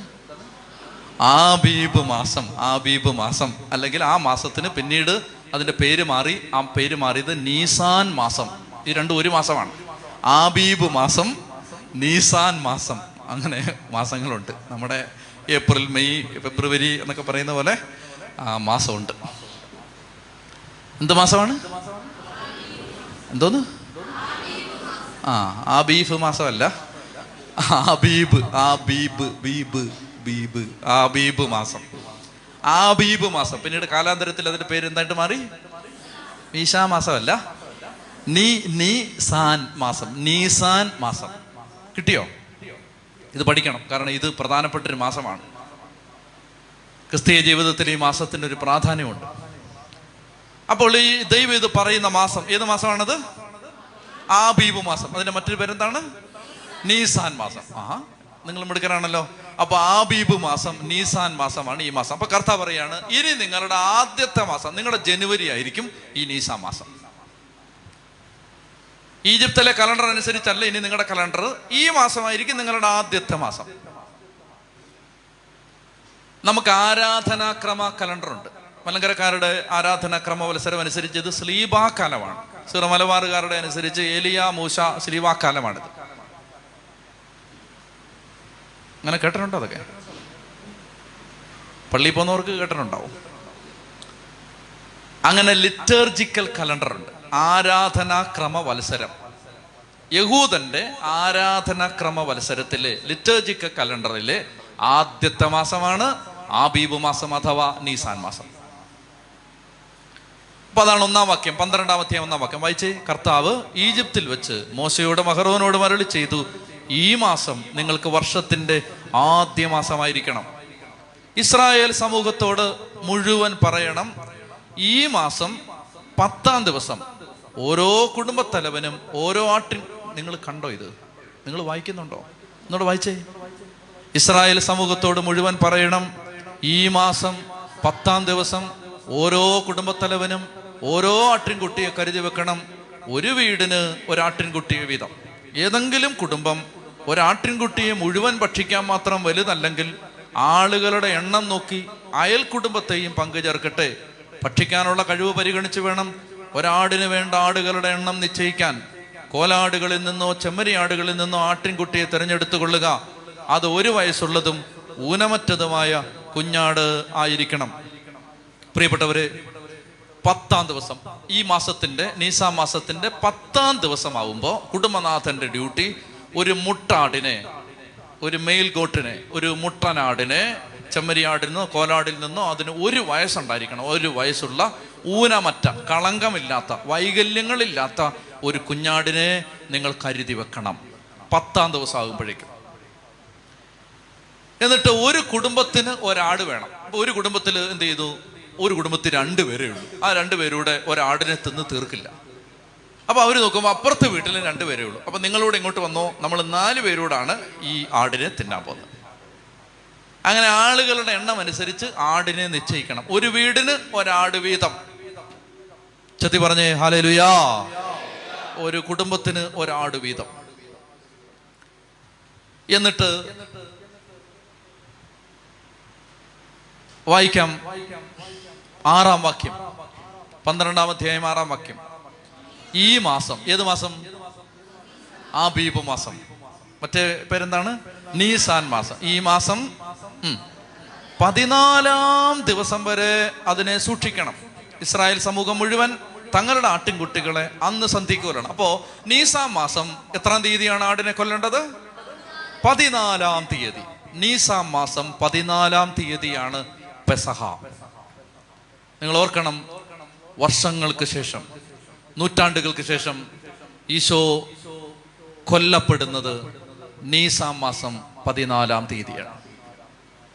ഈശോമിശികളുടെ കുരിശു മരണത്തിന്റെ മുന്നോടിയായി കർത്താവ് ഈശോമശിക കൊല്ലപ്പെട്ടത് ആ ദിവസമാണ്. ഇത് എത്ര കൃത്യമായിട്ട് നൂറ്റാണ്ടുകൾക്ക് മുമ്പേ കർത്താവ് ആ ദിവസം ഒരുക്കി. പെസഹാ കുഞ്ഞാടായ ക്രിസ്തു കൊല്ലപ്പെടുന്നത് ഈ നീസാം മാസം പതിനാലാം തീയതിയാണ്. അപ്പൊ പതിനാലാം തീയതി ആകുമ്പോഴേക്ക് ഈ മാസത്തിന്റെ പതിനാലാം തീയതി സന്ധ്യക്ക് നിങ്ങൾ ഈ ആടിനെ കൊല്ലണം. ആ സന്ധ്യക്കാണ് ഈശോ പെസകാ ഭക്ഷണം കഴിക്കുന്നത്. ആ സന്ധ്യക്കാണ് യഹൂദനെ സംബന്ധിച്ച് ഒരു ദിവസം ആരംഭിക്കുന്നത് വൈകിട്ട് ആറു മണിക്കാണ്. അപ്പോൾ അടുത്ത ദിവസം ആറു മണി വരെ ഒരു ദിവസമാണ് പതിനാലാം തീയതിയാണ്. പെസക വൈകിട്ട് ആറു മണി മുതൽ ദുഃഖവള്ളി ആറു മണി വരെ ഒരു ദിവസമാണ് പതിനാലാം തീയതി. ആ അന്ന് സന്ധ്യക്ക് ആ ആടിനെ കൊന്നു. ആ സന്ധ്യക്കാണ് ജെറുസലേം ദേവാലയത്തിൽ ഏതാണ്ട് രണ്ട് ലക്ഷത്തോളം കുഞ്ഞാടുകളുടെ കഴുത്തറക്കപ്പെട്ട ആ സന്ധിക്കാണ് ഈശോ അപ്പം എടുത്തിട്ട് പറയുന്നത് ഇത് എന്റെ ശരീരം. നിങ്ങൾക്ക് വേണ്ടി ഞാൻ ഒരുക്കുന്ന പെസകാ ഭക്ഷണമാണിത് ഇത് നിങ്ങൾ ഭക്ഷിക്കണം. ഈ മാംസം നിങ്ങൾ ഭക്ഷിക്കണം. ഈ രക്തം നിങ്ങൾ കുടിക്കണം. എന്നെല്ലാം പശ്ചാത്തലം ഈ അധ്യായമാണ്. അങ്ങനെ നീസാം മാസം പതിനാലാം തീയതി പെസകായുടെ സന്ധിക്ക് ഈ ആടിനെ ഊനമറ്റ കുഞ്ഞാടിനെ കൊല്ലണം. വായിക്ക് ഏഴാം വാക്യം. അത് ആ വായിക്കേ. അതിന്റെ രക്തത്തിൽ നിന്ന് കുറച്ചെടുത്ത് ആടിനെ ഭക്ഷിക്കാൻ കൂടിയിരിക്കുന്ന വീടിന്റെ രണ്ട് കട്ടിളക്കാലുകളിലും മേൽപ്പടിയിലും പുരട്ടണം. അവർ അതിന്റെ മാംസം തീയിൽ ചുട്ട് പുളിപ്പില്ലാത്ത അപ്പവും കൈപ്പുള്ള ഇലകളും കൂട്ടി അന്ന് രാത്രി ഭക്ഷിക്കണം. വായിക്കേ. ചുട്ടതല്ലാതെ പച്ചയായോ വെള്ളത്തിൽ വേവിച്ചോ ഭക്ഷിക്കരുത്. അതിനെ മുഴുവനും തലയും കാലും ഉൾഭാഗവും അടക്കം ചുട്ടു ഭക്ഷിക്കണം. പ്രഭാതമാകുമ്പോൾ അതിൽ യാതൊന്നും അവശേഷിക്കാൻ പാടില്ല. ഇപ്രകാരമാണത് ഭക്ഷിക്കേണ്ടത്. വായിക്ക്. അരമുറുക്കി ചെരുപ്പുകൾ അണിഞ്ഞ് വടി കയ്യിലേന്തി തിടുക്കത്തിൽ ഭക്ഷിക്കണം. കാരണം അത് കർത്താവിന്റെ പെസകായാണ് ആ രാത്രി ഞാൻ ഈജിപ്തിലൂടെ കടന്നു പോകും പതിനാലാം തീയതി സന്ധിക്ക്. ഇനി ശ്രദ്ധിക്കുക തന്നെ പതിനാലാം തീയതി സന്ധിക്ക് ഈ ആടിനെ കൊല്ലണം. എന്നിട്ട് ആ ആടിന്റെ രക്തമെടുത്ത് മാംസം എന്ത് ചെയ്യണം? ചുടണം. അത് വേവിക്കരുത്.